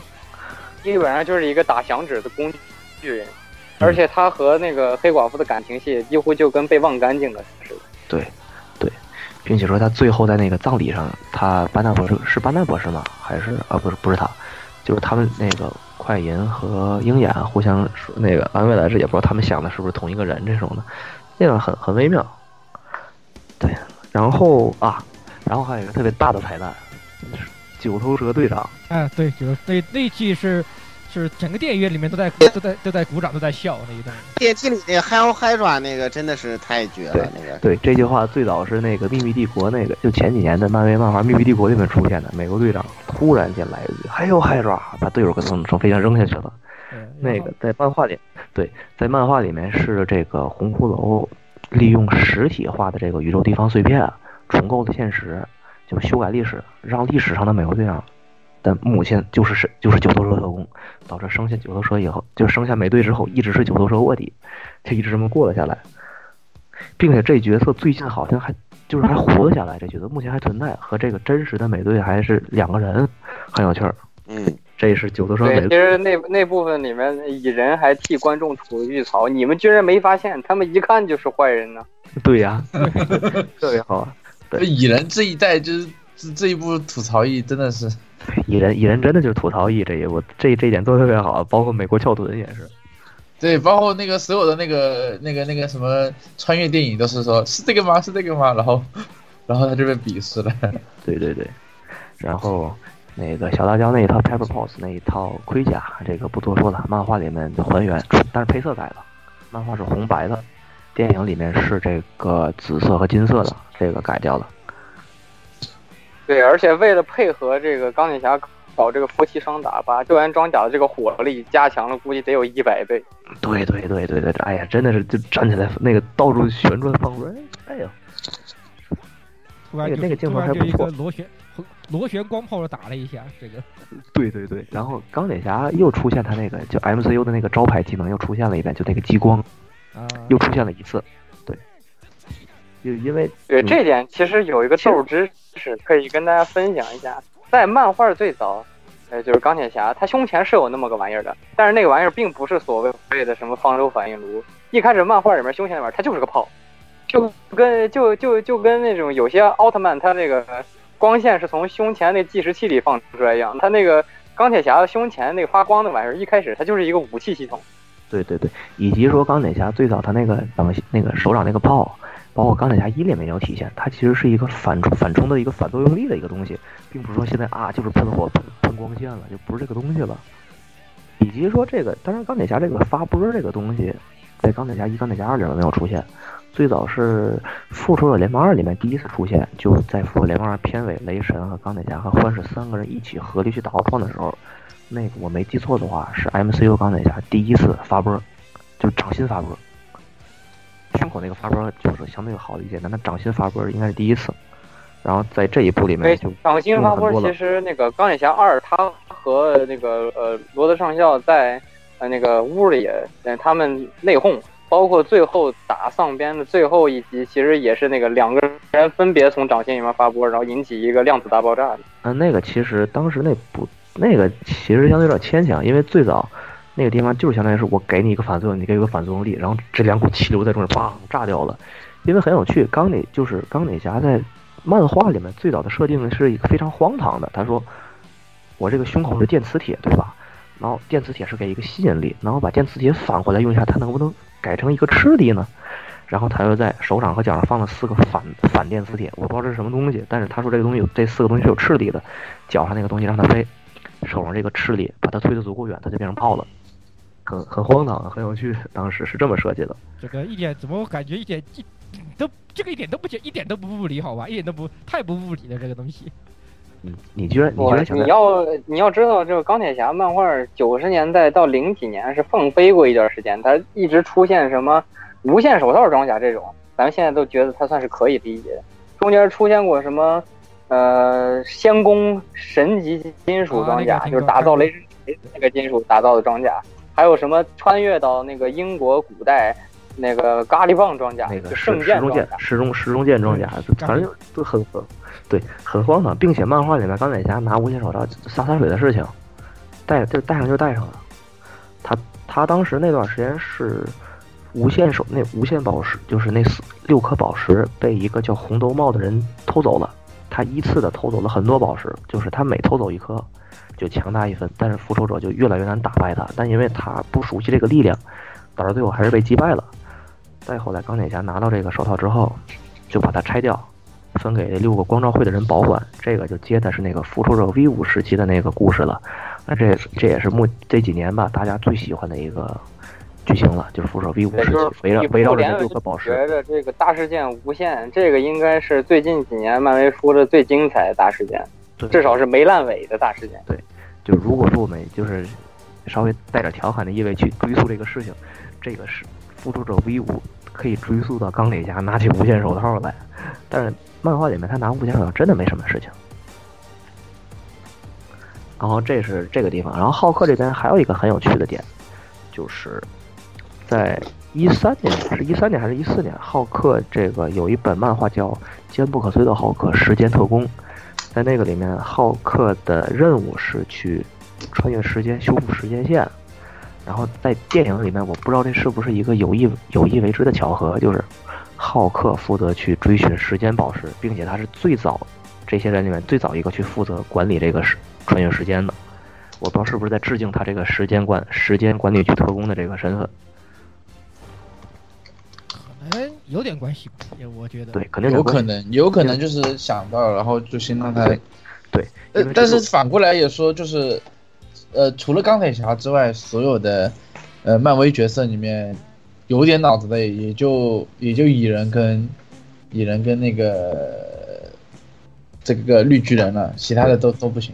但是那你只能是他了，对，因为前面几部都是他跟，比如说那个复联二的时候，也是他跟那个史塔克搞的幻视嘛。对然后说到刚才浩克穿越时间这个事情嘛，就是浩克要在漫画里面，浩克要修复的是奥创纪元之后被金刚狼破坏的时间线。然后这个破坏时间线这个东西，刚好就是电影里面他讲到的这个点，对吧？在漫画里面当时是这么设计的，是说这个奥创纪元之后，就人类文明要灭绝了。金刚狼说：“那好，我去穿越回过去，把发明奥创的皮姆博士杀掉就行了。”然后他回去杀他的皮姆博士，再穿越回现在，发现他已改变了现在，就所以这一点上，电影和漫画是不一样的。那说回来，他发现这个我们这个他修改过的现实没有奥创之后反而变得更糟，于是他就穿越回过去的过去，杀死了那个想要杀死蚁人的那个金刚狼。穿越里就是其实奥创，大家可可以把奥创纪元的故事理解为那个怎么说呢？就是 X 战警逆转未来那个故事，其实走的时间线是奥创纪元的那种感觉。对对对，而且是逆转未来加逆转逆转未来，加不知道怎么逆转未来，就特别乱。然后浩克就是去负责修改这一些烂摊子的，但是这也就说明一点，就是就是这个复仇者联盟四的这个时间线，其实它并没有他说的那么牢固。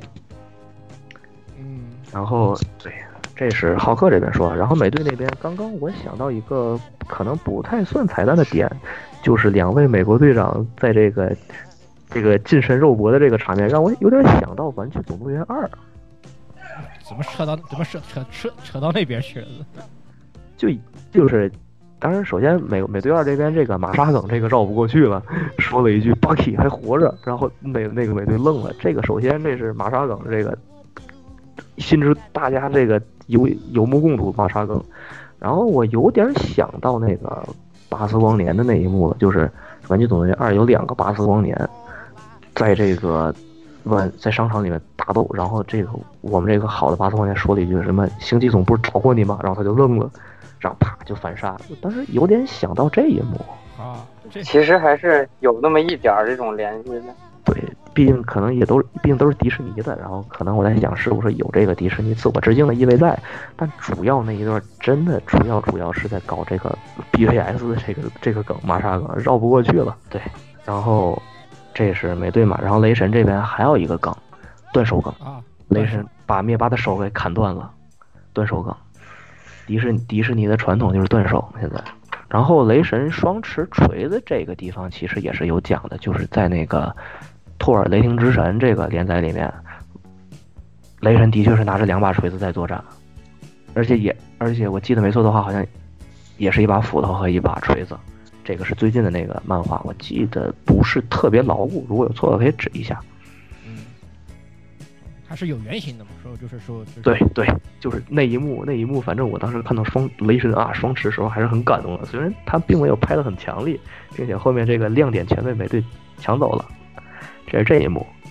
然后还有一个还有一个这个导演客串的一个彩蛋，在那个就是复在这个打灭霸第一次打完响指之后，就是世界满目疮痍的时候，美队组织这个战后的这个大家这个心理互助会、老兵互助会，啊，然后那一屋着那圈人有有罗素，以及一个光头留胡子的男人，这个是灭霸这个形象的创造者吉姆斯大林。哦，是他，对，对，相当于灭霸之父在场，灭霸之父和复联四之父在场。好好，对，罗素倒是对，其实这里这个里面相比起漫画梗，它的那个之前 MCU 本身电影梗更多。之前对两个美队打的时候，也有老美队说的那个，嗯，不是，就是 I can- 年轻 I 版的 day I can 我 do this all day，我能我能然后把那个老美队臊的够那啥的。说行了行了，别说了别说了，这种感觉，因为他后来他总说嘛。然后还有一个梗，就是那个灭霸用飞船去轰炸这个复仇者的基地之后，然后地基塌陷，然后浩克把这个浩克一个手背着，一个手把地基撑起来。这个画面有两个出处，一个是一个比较经典的《The Incredible Hulk》一个封面，另一个封面多少致敬了一点那个九十年代的《秘密战争》封面。当然，他说在这个上千万吨重的大山下面压着浩克，浩克下面所有的英雄，浩克并不开心。我觉得这个让后悔一个人去扛地基这个画面，有点让我想起那两部漫画来。啊，虽然虽然虽然虽然还最后最后还是有点扛不住，有点有点点扛不住了对感觉。对，还是扛不住了，还是扛不住了。对，然后再往后还有再往后，美国队长拿着锤子，带着这个援军说复仇者集合，这个是 MCU 历史上第一次正式的说出这句话。复仇者联盟，这个结尾那次其实那个，但凡有那个以复联为看头的这个漫画，肯定几乎都会有美队说这个台词的画面。对，当然最近的话，这句话已经不是美队说的，每个人都在说，就只要你是复仇者，你就可以喊这句话。但是这的确是漫电影里面头一次聊这句话，所以说还是感觉很激动的。啊，然后这个再然后再往后到结尾的时候，雷神和这个星爵他们登上飞船要去冒险，然后雷神说：“现在我们是 As Guardians of Galaxy，这个东西是一部漫画原著，前几年的一部漫画就叫 As Guardians of Galaxy，银河银河阿斯加德人，或者说这个仙宫护卫队，就怎么翻译的都有，但是这个名字是漫画存在的。”对，然后大家之前当梗聊的那个哈雷神、青蛙雷神也是其中一员。对，对对对，这很有趣儿。然后他们这个，他们这这支队伍去冒险，就很容易让我想到一个东西，就是马面雷神。嗯，对，雷神的宇宙冒险就绕不开一个角色，就是马面雷神，并且马面雷神最近在漫画中出场不是很多，我记得可能也就出现过一次吧，最近几年可能就出现过一次，所以这角色如果引入的话，还是有很多可以挖掘的点的，比方说他和雷神同等的强力，并且说雷神要不要再搞一把锤子什么的，或者要不要会给满面雷神搞一把锤子，这都可以去搞，并且这角色已经在那个雷神三里面出现过一次了。对，就是萨卡星那个竞技场那个高塔上，对对，其中有一个这个冠军的头像就是马面雷神。对，所以说这角色如果引出，简直就是顺顺顺理成章的事情。那也是这个地方会也是 MCU 未来十年很有可能的一个走一个一个走向吧，算是这个。对，这是未来很有可能的一个走向。然后钢铁侠葬礼上出现了一个一个少年或者说青年，是钢铁侠三那个东欧的那个，就是钢铁侠三在东欧冒险的那段的那个小男孩儿，啊，对，是的，对帮他修这个让大这个让大家一度会猜测漫威可能会更改钢铁小子的设定，因为如果熟悉漫画的人会知道，钢铁小子这个人他其实是这个时间征服者康的这个好人版本。对对对，但是目前漫威会引进时间征服者康的这个可能性非常小，所以有人就猜会不会把钢铁小子变成这个小男孩。对提到钢铁小子，那就一定得说这个了，就一定要说少年复仇者了。看现在，其实现在复少年复仇者的这个规模已已经可以有了。首先，钢铁侠的女儿，对吧？摩根斯塔克这个可嗯可以。鹰眼的女儿，是不是可以要去接任这个女女二代鹰眼？或者说，因为凯特·毕肖普的这个引入可能性不大了，就是原著里面的这个女鹰眼，当然说也不排除，只是说让鹰眼的女儿去接任鹰眼，这个这个顺理成章的。然后蚁人的女儿凯西朗，这个漫画里面她就是一个少年复仇者成员，这也可以加进来。嗯，对，是，对，然后并且说，我觉得凯特引入的几率非常小的一点，也是因为之前去年漫威最大的一个漫画企划是那个世代传承嘛，世代传承里面只有女鹰眼的那部分是最尬的。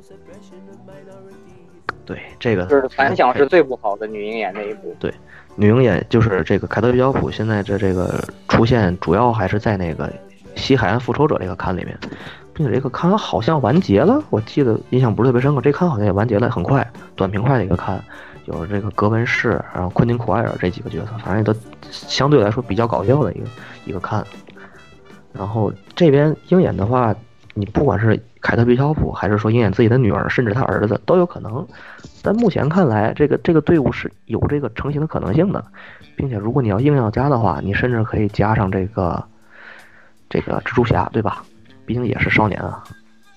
嗯，有点，所以少年年纪大一点的少年算是稍稍微大一点，青这个接近青年了。这个但是也可以加，对。然后这是少年复仇者这边，然后美队的那个传承这就不说了，传承给猎鹰，这漫画里面就有这一幕了。有这一幕。猎鹰队长这个其实也是一个挺挺那什么的，就是一方一方面啊，大家都知道啊，这个政治正确这方面，之前漫画其实也有这个想法，但是其实猎鹰队长在位的时期，这个漫画的这个走向其实还是挺好看的，包括大家知道很多这个善恶轴心啊这些那个前几年反响非常大的大事件，其实都是在猎鹰队长时期发生的。对对对，这个其实所以那段时间其实并不难看，并且美队是以一个老年美队的形象在这个存在，所以也并不是说没有史蒂夫罗杰斯的，并且那个老年史蒂夫罗杰斯战斗力真的是惊人的高啊。只是还是有些人有些遗憾，只是为什么不是冬兵美队是吧？冬兵变美队。对这个对冬兵美队这个真的很遗憾。不过这边的话，冬兵和猎鹰这两个人的这个相声组合也是要一起出道了嘛，他们也要拍这个。也要单飞去独立去拍东西，所以这个也可以期待一下。我还是觉得 MCU 把他俩设计成类似于罗宾的这样的感觉，还是挺搞笑的。他俩真的给我一种这个大少和二少的感觉。啊，有点儿，而且或者说二少或者二少和三少的感觉。尤其是那个那个冬兵，就是意识这个示意那个那个那个猎鹰上去接盾牌，那个就去去去找美队那个感觉，就是就突然就就特别有这种感觉。我特他俩特别容易让我想起二少和三少来，就是一个特别耿直的忠忠粉，还有一个这把有过过节的一个特别信任的一个一个兄弟，特别给我这种感觉。难道不是？哎，这个锅怕是你接吧？啊，不不不，你接你接你接。对，也也也有也有也不排除这个可能性在，反正那一幕看得很欢乐。然后对，刚刚之前咱们说到一个就是女性英雄的这个这个话题嘛。就是漫画里面有这么一支队伍叫 A Force，就是阿卡迪亚 Force，阿卡迪亚战队。这个战队就是纯女性英雄。然后现在漫威 MCU 也这方面的条件也成熟了呀，像惊奇队长啊，这个苏瑞啊，或者将来的这个少年女英雄，加上这个奥克耶，就是那个就是那个亲卫队队长，然后再加上像这个红女巫，就是很多这些。对，还有谁来着？格莫拉，或者可或许有格莫拉，或者你还可以加个小小辣椒。对，小辣椒或许可以加小辣椒。对，就这些女性英雄可以完全可以去组这个 A Force，将来真说明要拍这个的，可以留留心一下，并且我觉得可能性非常的大。嗯，也是对，在现在这种这个政治正确的大环境下，这个诞生的可能性极其之大。你看 DC 那边的猛禽小队也马上就上马了。对，然后这个。惊奇队长这边，惊奇队长，我觉得他目前是融合了非常多这个角色的设定的。其一，他，对吧？自己的这个自身抛开不谈，他多少有在蓝对家这个绿灯侠的这边这个感觉。宇宙守护者，在漫画里面，惊奇队长从来不是宇宙守护者。目前他有一个宇宙守护者的一个身份，容易让人想到绿灯侠，并且建立在 MCU 的这个新兴军团已经事实上团灭的这个基础上，更让我有这种感觉。嗯。他是一个类似于新星的一个角，就是类似于绿灯侠的一个角色，这是其一。其二，这个他的一些战斗力的这个惊人程度，让我想起了就是零零几年的时候，漫画里面一个大火角色哨兵，惊奇队长的战斗力啊让我一直反复让我想到哨兵，包括说惊奇队长就是他好多时候真的在漫电影里面就是带头冲锋，就是带头冲锋。对，其实就是大家可以如果熟悉漫威漫画的听众的话，会发现漫威这边其实有很多假超人。就说句不好听的，他确实是假超人，他我们可以很我们可以我们可以数一下，我们可以数一下有哪些傻假超人，复仇者威武的海伯龙对吧？一模一样。对海海伯龙也是照太阳那个恢海伯龙复能力，也是那个也是自己老家被弄失落失落行星失落行星的最后最最后之子对吧？获得太阳的能量越越打越强，刀枪不入，激光眼对吧？这个是然后哨哨兵那个标志都是 S，都是个大对，那个裤裆裤裆上写了一个 S，这是哨兵。然后西亚帝国的 Gladiator 角斗士或者斗剑，斗剑对也是斗剑哨都，是都是这种类超人系角色，还有一个但是除了哨兵都没有几个蓝鲸旗也是，对黑一个黑人角色 Blue Marble 蓝鲸旗也是和超人一模一样，就漫威有好多超人，很有趣这一点。但是蝙他们并没有太多对应蝙蝠侠的角色，除了那个至高中队的那个夜鹰以外，蝙蝠侠这这期的角色他们还是少。但超人这边真的有太多这个山寨大超了，以及说这个惊奇队长这个带头冲锋的这个劲儿跟哨兵也特别像，哨兵也是不服就干，哎，他说有问题，那那那我带头冲锋就好了。这边也是惊奇队长，就是有问题，嗯那我就灭把灭霸杀了就行了，很像。并且漫画里面一个当初很震撼的点就是，是围可能是围城或者黑暗王朝时期，哨兵从阿斯新阿斯加德的一端冲进去，直接撞到另头另外一头，把阿斯加德直接撞爆。那个场面和惊奇队长用头去撞爆这个灭霸的战舰是啊，如出一辙的。所以这个角惊奇队长的角色多少是也融入了一点点原著里面哨兵的这个意味在的。对，而且哨兵这个角色，他的本人这个设定的确不适合放在大众作品中，因为国际漫画的话，会发现哨兵这个人的设定污点实在太多了。对，首先是一个这种，呃，瘾君子吸毒，不小不小心把把一个博士的一个实验药剂当成毒品给给克了，克完了以后偶尔变成了超级英雄，变成超级英雄以后，他最大的敌人还是他自己。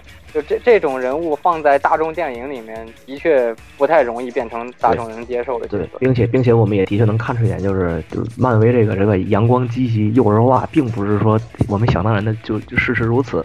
在漫画里面，漫威英雄真的污点特别多，而且真的很多东西会写得很黑暗。嗯，行吧，那我们最后说一说 MCU 为后未来十年的具体发展吧。虽然刚刚也也算是提了两个吧，一个 A 对 Force，对，以及一个少年，这个对吧？少少年复仇者，少年少年复仇者，对，然后我还是这三个发这三个发展，看看还有什么对呢？对，就是宇宙系这边，我觉得除了马面雷神，很有可能还会去引入一些新的这个种族，像现在克里和斯克鲁是引入了，然后就是因为这两个这两个势力有了之后，那个其他瑞人就可其他瑞人就可以相对少的提及一些，我觉得就很很很可能去顺理成章的去提这个西亚帝国，因为为什么要提西亚帝国呢？因为复仇者这边就是漫威这边还引入了一个很大的势力 X 战警啊。嗯 X 战警和西亚帝国是有合作的，或者说是有非常好的关系的，所以这一这一方面是，如果说在保持 X 战警的基础上，能顺理成章的引入西亚帝国，并且他们那个穆克兰 Crystal，就叫那个穆克兰水晶这个东西，在漫画里面也是一个非常重要的一种资源，不比震金地位低的一个资源，这也可以去引入的，所以西亚帝国可以引入，并加上叫斗剑，对吧？然后这个东西可以去通过买卖雷神去引。毕竟他们起源想怎么编怎么编。宇宇宙系这边目前是我是这么想的，可以去引入这两个点。然后 X 战警这边，这边大家有想法吗？就 X 战警其实现在是两个大动作，因为我比还是算比较关注 X 战警这系的。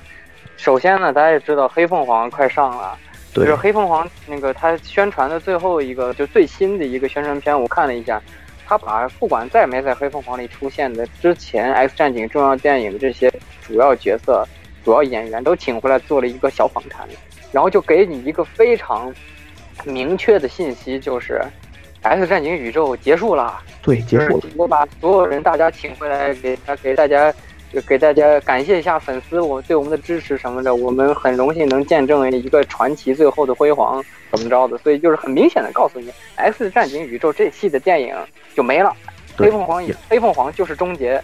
对，就是这个这一点是一部分的这个信号，还有一点呢，就是《X 战警》的漫画最近准备超大重启，就是除了目前还在连载的两两本刊物以外，《X 战警》全线的那个短期刊都基本停掉了。对，然后《X 战警》的掌门人也发话了，说我们在这两部刊物做一个过渡之后，《X 战警》的漫画故事将会全线重启。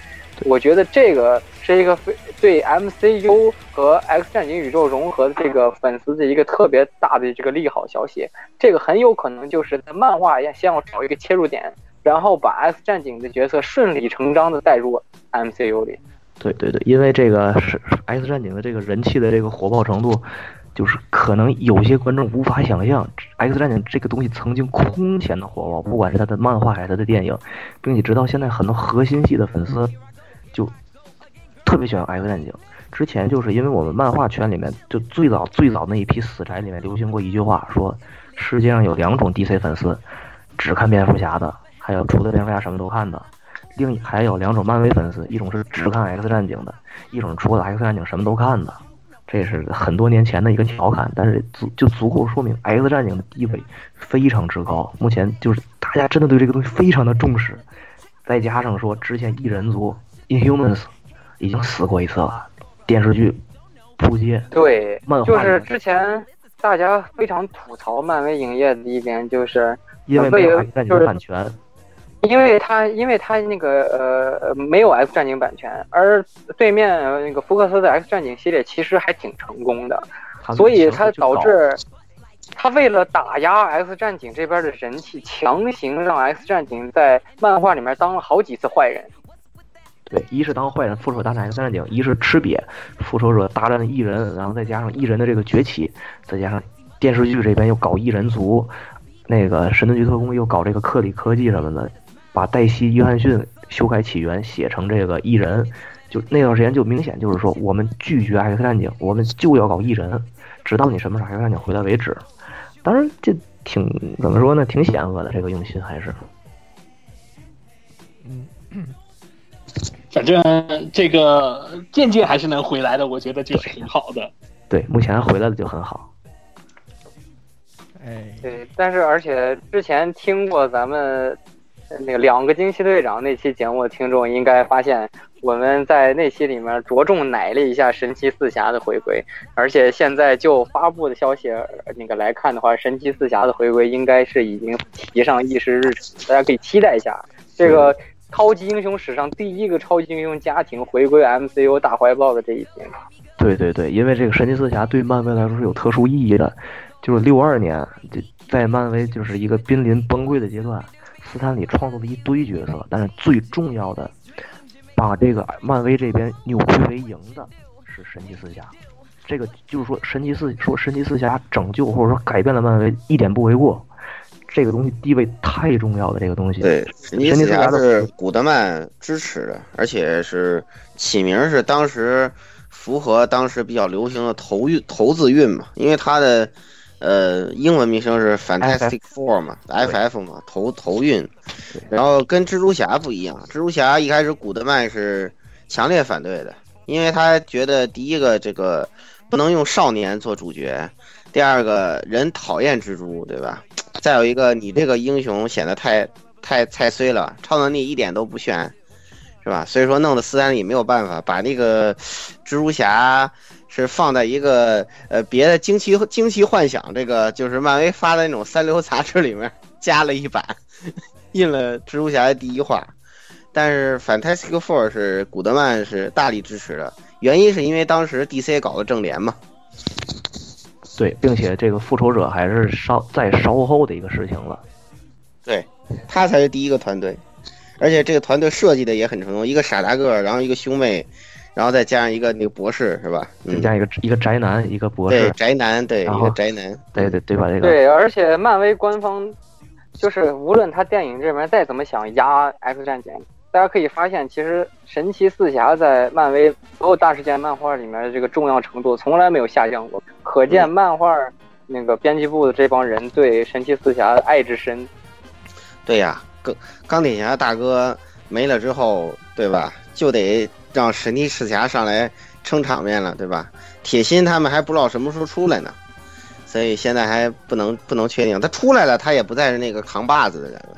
那么对，然后神奇四侠他引入是这么这么个情况，然后之前呢，唐一也说了，其其他的对，还有纳摩，纳摩呢就是大家那个如果看如果熟悉漫威历史啊，或者是看过漫威的一部特别重要的漫画叫《惊世奇人》，会发现纳摩这个角色出场非常之早，为什么呢？就是因为其实纳摩和霹雳火这两个角色才是漫威最早的英雄角色。就霹雳火最早出来的时候，他跟神奇四侠一点关系都没有。呃，这个地方是，这个地方其实这样的，就是说这个纳摩某种意义上被认为是这个漫画史上第一位超级英雄，他诞生非常之早，并且在漫画里面他最早是这个组成了一个叫 Invaders 的队伍，和像美队、纳摩一个。初代霹雳火，他们几个人去合合合作去打纳粹的。初代霹雳火其实不是人，是一个机器人。然后这个称号后来被给到了神奇四侠的那个 Johnny Storm，当然这是后话。但纳摩早期的时候有非常高的地位，他也是一个类似于超人的角色，能飞，刀枪不入，能下水，是一个国王。这个角色当然让我们也想到海王是吧？只不过没有人去说问纳摩你喝不喝雨尿这这种这种三三俗笑话，以及纳摩其实是 X 战警。哎，对，纳摩其实是个变种人。对，所以纳摩这边如果如果真的去做的话，可以展开的点非常多，并且也可以重新去搞闪回，说像像我们去这个在复联四重新讲古一的故事一一样，去说二战的时候，除了美队在抗击纳粹，有康德奇侠，纳摩也是康德奇侠，这是可以去展开的。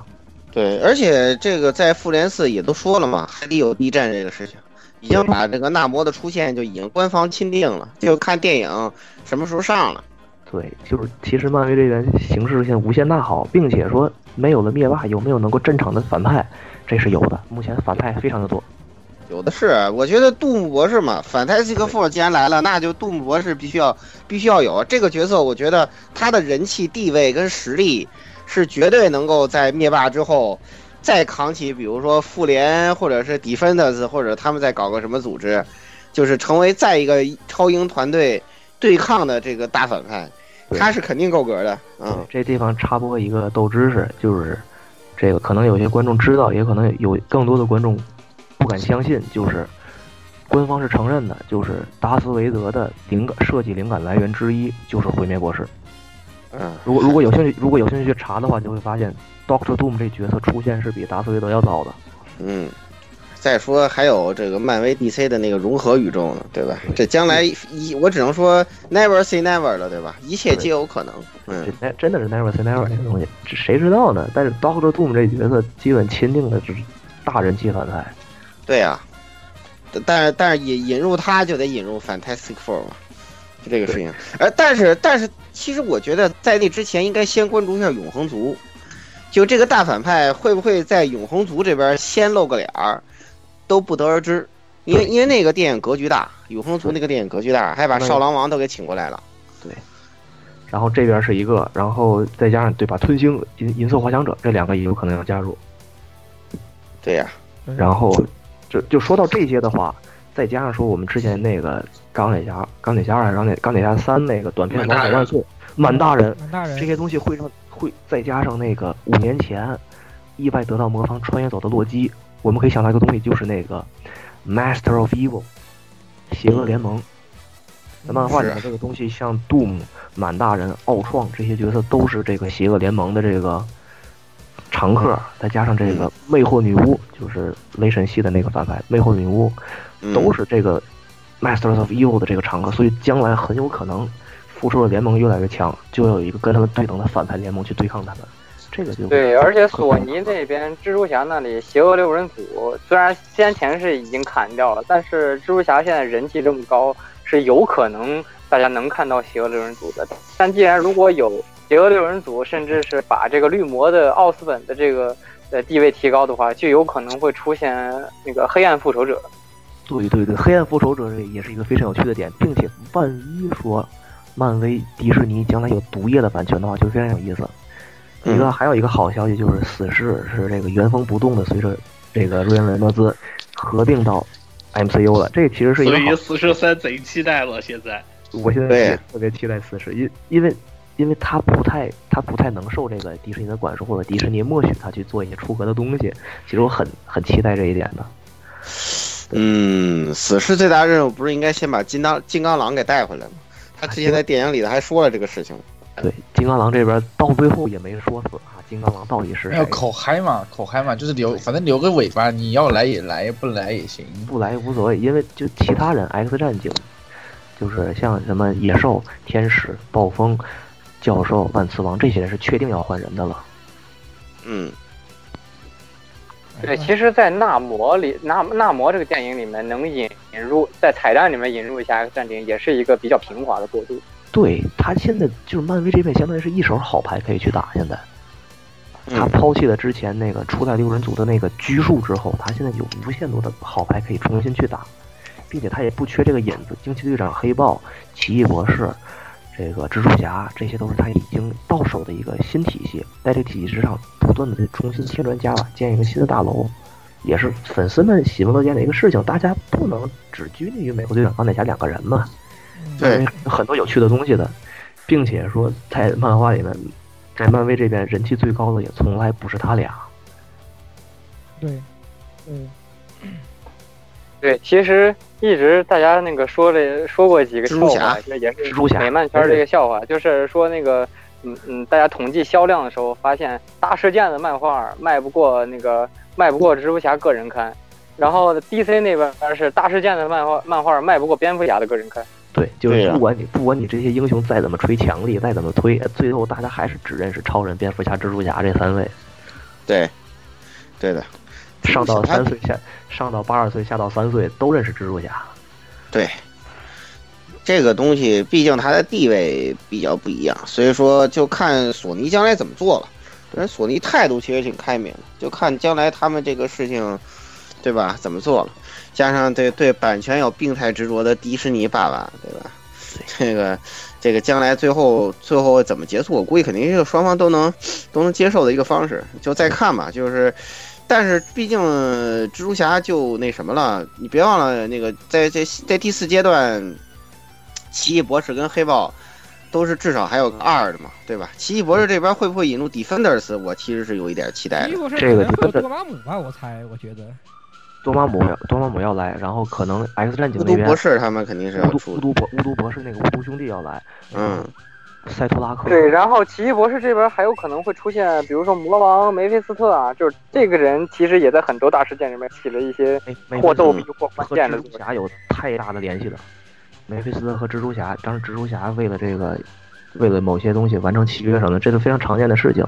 然后塞托拉克这是那个 X 战警这边反派红坦克的这个力量来源，赛托拉克可以引入。对，而且魔法这边的力量那个介绍的越详细的话，就越有可能会出现恶灵骑士。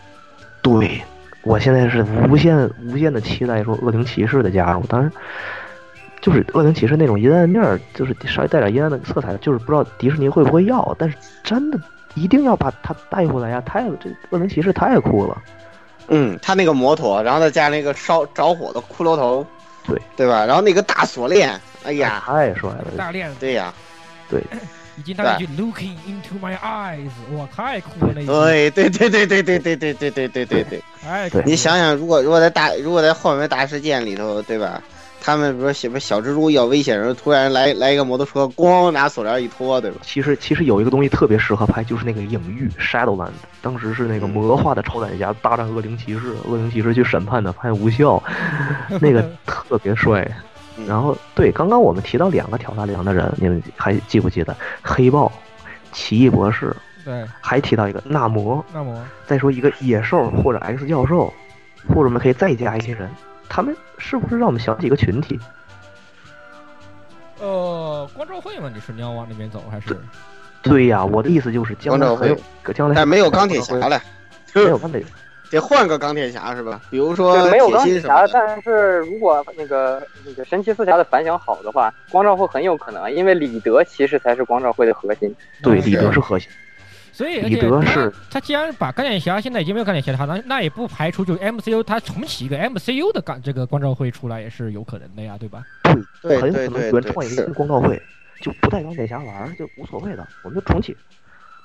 没，我就说啊，你就是带也没关系，你就上个女版就完了，对吧？他那个女儿这个已经确定后面要要加这个 MCU 了，所以说就让他女儿来也没问题，我觉得，或者他女儿跟那个少年复仇者也行，这都不要，这都不重要，没关系的。光照会这对，目前漫画里比较火的这种新人物也好，老人物也好，嗯，不太可能加到这个，不太可能加到电影宇宙里面的。我觉得可能就是一第一个，呃之前出过美剧的斗篷和匕首啊，非常出名的这个少年英雄，他们加入电影宇宙的可能性不是很大。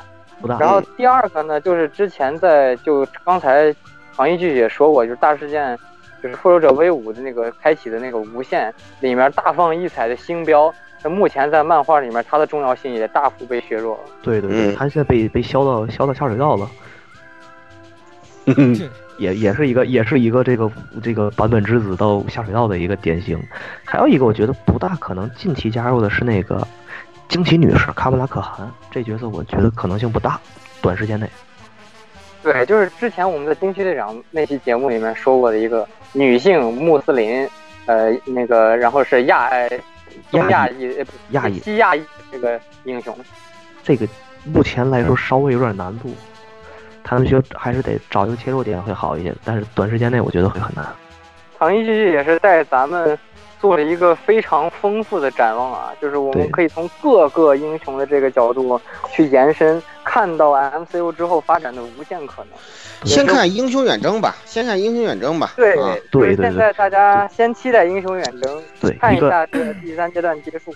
以及一个非常大的疑问：神秘客到底是不是好人？对，啊，幻想，你说你说幻想大啊，师吗？对，，Mysterio 这个角色很很很微妙刚到到底是自作自演呢，还是真的是好漫？画里面他可是这把非常著名的反派，并且是这个木狼寻香的这个始作俑者。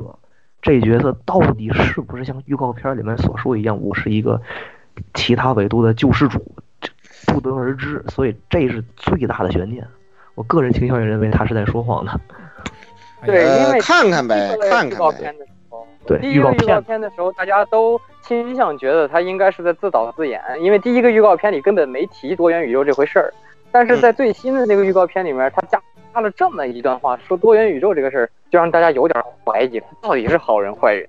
甚至说我们再放飞一点，是不是说不同的宇宙有不同的神秘客和不同的蜘蛛侠？他碰巧是那个好的。哎对有点阴谋论了。这个这个在其实，在漫威漫画里也很常见呀、对反对，再加上之前有那个善恶轴心嘛，这个好好人和坏人的这个互转这些的，就见大家见怪不怪。嗯，嗯，对，所以咱们到现在为止已经几乎是说了无限可能了。所以在这个大家共同期待这个蜘蛛侠英雄远征之后，这个 MCU 到底会有怎样的发展？现在今天腾讯也带我我们和大家一块儿分享这么多的可能性，就是刚才唐旭说的，这个漫威现在手里有一把好牌，就看迪士尼和漫威影业会怎么样打这副牌。但之前凯文·费奇这个掌门人是吧，也是给我们交出了一个还算比较满意的答卷。那之后他手里这么一把好牌，如果再打坏了，就可能可能不太符合常理。所以总的来说，咱们对就是漫威电影宇宙之后的这个发展，还是总体呈一个乐观态度。希望大家也能去这个积极的去看它之后的这个电影的发展方向。也希望各位听众朋友也是去去积极的接受一些新的一些对于就是非 非漫画图的一些就是对你们是只看电影的，也去去去接受这些新的一些设定和一些新的英雄，因为这里面还有对更多而且这你不知道些精彩的东西在里面。这些新的内容对于双粉呢，其实是有最大的好处的。对于漫画粉呢，他可以看到更多漫画中的人物，更多的人气角色。然后对电影嗯，番粉呢，也会有更丰富的故事等他们对看。对对对，所以说，对吧？最后的大反派究竟会是谁呢？对吧？就是下一个主线会是什么呢？当然，英雄远征因为是第三阶段最后一部，所以我们可能还看不到。这个答案有可能会在永恒族里头揭晓，是吧？我们再来好好这个期待一波，对吧？反正呢，我个人的态度就是，我就想要么想看奥斯本，要么想看狂攻啊，这就是我个人的意见。嗯，对对对。然后这个地方我就想，然后最后看 X 战警大战那个复联，这就是我这就是我对大事件的期望啊。反正秘密入侵已经凉了。对对 对，就其实就是因为那个，我们之前看到一个消息说，漫威把之前这第一阶段这十年给了一个名字叫 The Infinity Saga。无限传奇，无限传奇，对，就第一阶段就是无限英雄集结，然后遇到蜜蜡打了一架，所以第二阶段，漫威最长的两个名字，一个是无限，一个是秘密，所以第二阶段真的不一定，很有可能就是秘密战争，就是平行宇宙的斯克鲁人过来了，是吧？秘密战争，或者斯克鲁人未必全是好人，对，也都有可能，对。也有，说不定在永恒族里会揭晓。我跟你说，就是永恒族里出这帮泰坦人，说不定有斯克鲁人变的呢，是吧？对呀，给你来这么一个反转，是不是就特别好看了？对，以及说，如果真的是秘密战争，他们甚至可以拍前几年那个 Doctor Doom 的秘密战争，就是那个第二阶段。如果说第二阶段我们把 Doom 立为最大反派，就可以叫秘密战争，这没问题。嗯，是，还真是的，还真是，而且。还有就是所有粉丝的一个终极梦想，就是看《复仇者大战 X 战警》。哎，对我一直说过好多次了，我一直在呼吁，我就想看这个啊！人人都想看这个，好吧？人人是的，对。只不过先打一场秘密战争嘛，打完秘密战争，咱们再说，咱们再就是作为阶段性的那种，就是其实其实它也有，其实这个十年不是也有中间有几个大阶段，比如说美队三就是一个大的一个那个大转折大阶段，相当于是一个负零二点五的一个地位。对对对，所以说这个这个再说吧啊。刚刚刚说到秘密战争，我有点兴奋，因为为什么呢？秘密战争可以起到一个重启的作用。如果第二第二阶段秘密战争的结尾是我们把宇宙重启了，就可以重新拍美国队长一和钢铁侠一了。嗯，这个可能很重要，他应该也是需要重新选角的。嗯，对，就是这角色不能就这么死了，我们得重新去拍，并且还在体系下拍，那怎么办呢？我们就重启世界好了。一些人有一些人来到新世界，一些人重新加入新世界，换新演员，写新起源。对，然后第三阶段有了这些经典，元素我们再去拍《复仇者大战 X 战警》，岂不美哉？对呀，哎，对，岂不美哉？岂不美哉？岂不美哉？哎呀，可以，可以，可以，可以，这这这也是最大的期望吧？哎，对。哎，我是我是不知道念叨过多少，我念叨无数遍，雪哥知道，我一直在念叨这个事情，他一直在打击我，跟我说，嗯，不可能，嗯，不可能，他一直在打击我，你知道吗？绝了！哎呀，这个东西就漫长了，对吧？就是未来十年还到不到得了？你还未有有生之年，有生之年吧，有生之年吧，起码未来三年的电影计划，咱有的咱们基本全能看到了，什么黑豹二、奇异博士二、永恒族，呃，那个小蜘蛛，对吧？然后黑寡妇独立电影，这已经是未来三年了。但是好像是，但是但是这不是全部，就未来就是明年跟后年是有五部，啊，是有五部啊。这个咱们现在还不全，咱们现在还不全知道啊，咱们现在大概知道三四部嘛。然后确定可能还有个纳纳摩吧啊，纳摩等等等等纳摩跟那个奇神奇四侠公开消息了，嗯嗯，哎呀，所以我们就慢慢以期期待新的对吧？新新的电影来给我们慢慢揭示吧，这东西它肯定也是一步一步通过一步一步的电影来慢慢给我们揭示未来它的发展。对对，只不过这第四阶段居然是从永恒族开始，哎呀，这到底意味着什么呀？不知道。我觉得就意味着意味着漫威在下一盘很大的棋。是的，绝对是特别大的棋，等等着看吧。有着极大的野心，你可以这么说，是吧？对，有着极大的野心和极大的这个愿景。嗯，对对对，看完《永恒族》跟这个《奇异博士二》，就明年的，呃，《永恒族》跟《奇异博士二》看了之后，我估计。可能就对这个是什么大事件就心里有数，就不用猜了。应该应该就至少至少有一个很更明确的轮廓了，就比如像不像我们现在还只是处于一个相对有点歪歪的阶段嘛，算是你要说的难听一点。过过度意淫。是啊。嗯，行吧，行吧，就这样吧。那这样吧，那咱们今天说了那么多啊，那节目也差不多到此结束了，差不多也该。哎，我们回顾了漫威十年，也展也展望了漫威不知道多少以后多少年了，是吧？都已经，行，可能二十年左右吧。这估计估计估计都可以抱孙子了，那时候。哎，就希望退休前能看到《复仇者大战 X 战警》。对，就就就满足了。就希望不要是以后。反正世界杯还没有中国队呢，那个时候。那不一定，万一咱们举主办一次呢？哎，除了主办，除了主办。而而且而且现在已经不是在嚷嚷扩军了嘛？扩军之后，我觉得真的有希望的。嗯，呀，当然最最最你还你还记得得那年算错球了吗？零六年世界杯那次赢赢赢香港七个球，就是觉得演演的非常稳了，然后结果还是这球算错了。嗯，对，你永你永远不知道中国进世界杯和下一任钢铁侠哪个先来。对，行吧，就希望 OK，OK，要是以后嗯咱们咱们孙子对吧，冲着过来说爷爷你要爷爷爷爷 MCU 有芯片了对吧？然后冲着过来说、啊 爷爷你要看那复仇者大复复仇者大战 X 战警出了，咦，我的妈，对，那那就不好了。那就不好，那就那就那就非常不好了，对吧非常？不好嗯，了，哎，好吧，好，那么我们节目就到此结束了，各位听众朋友们，我们下期再见，嗯，下期再见，好哎，大家再见。好，下期再见。拜拜。拜拜。哇，热死我了，北京。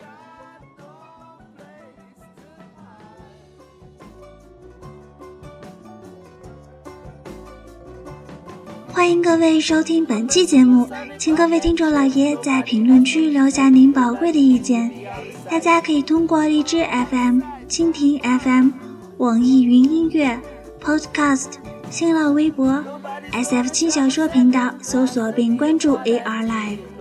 主播和各位小伙伴在官方 QQ 群幺零零六二八六二六恭候各位大驾光临。各位听众朋友们，咱们下期再见。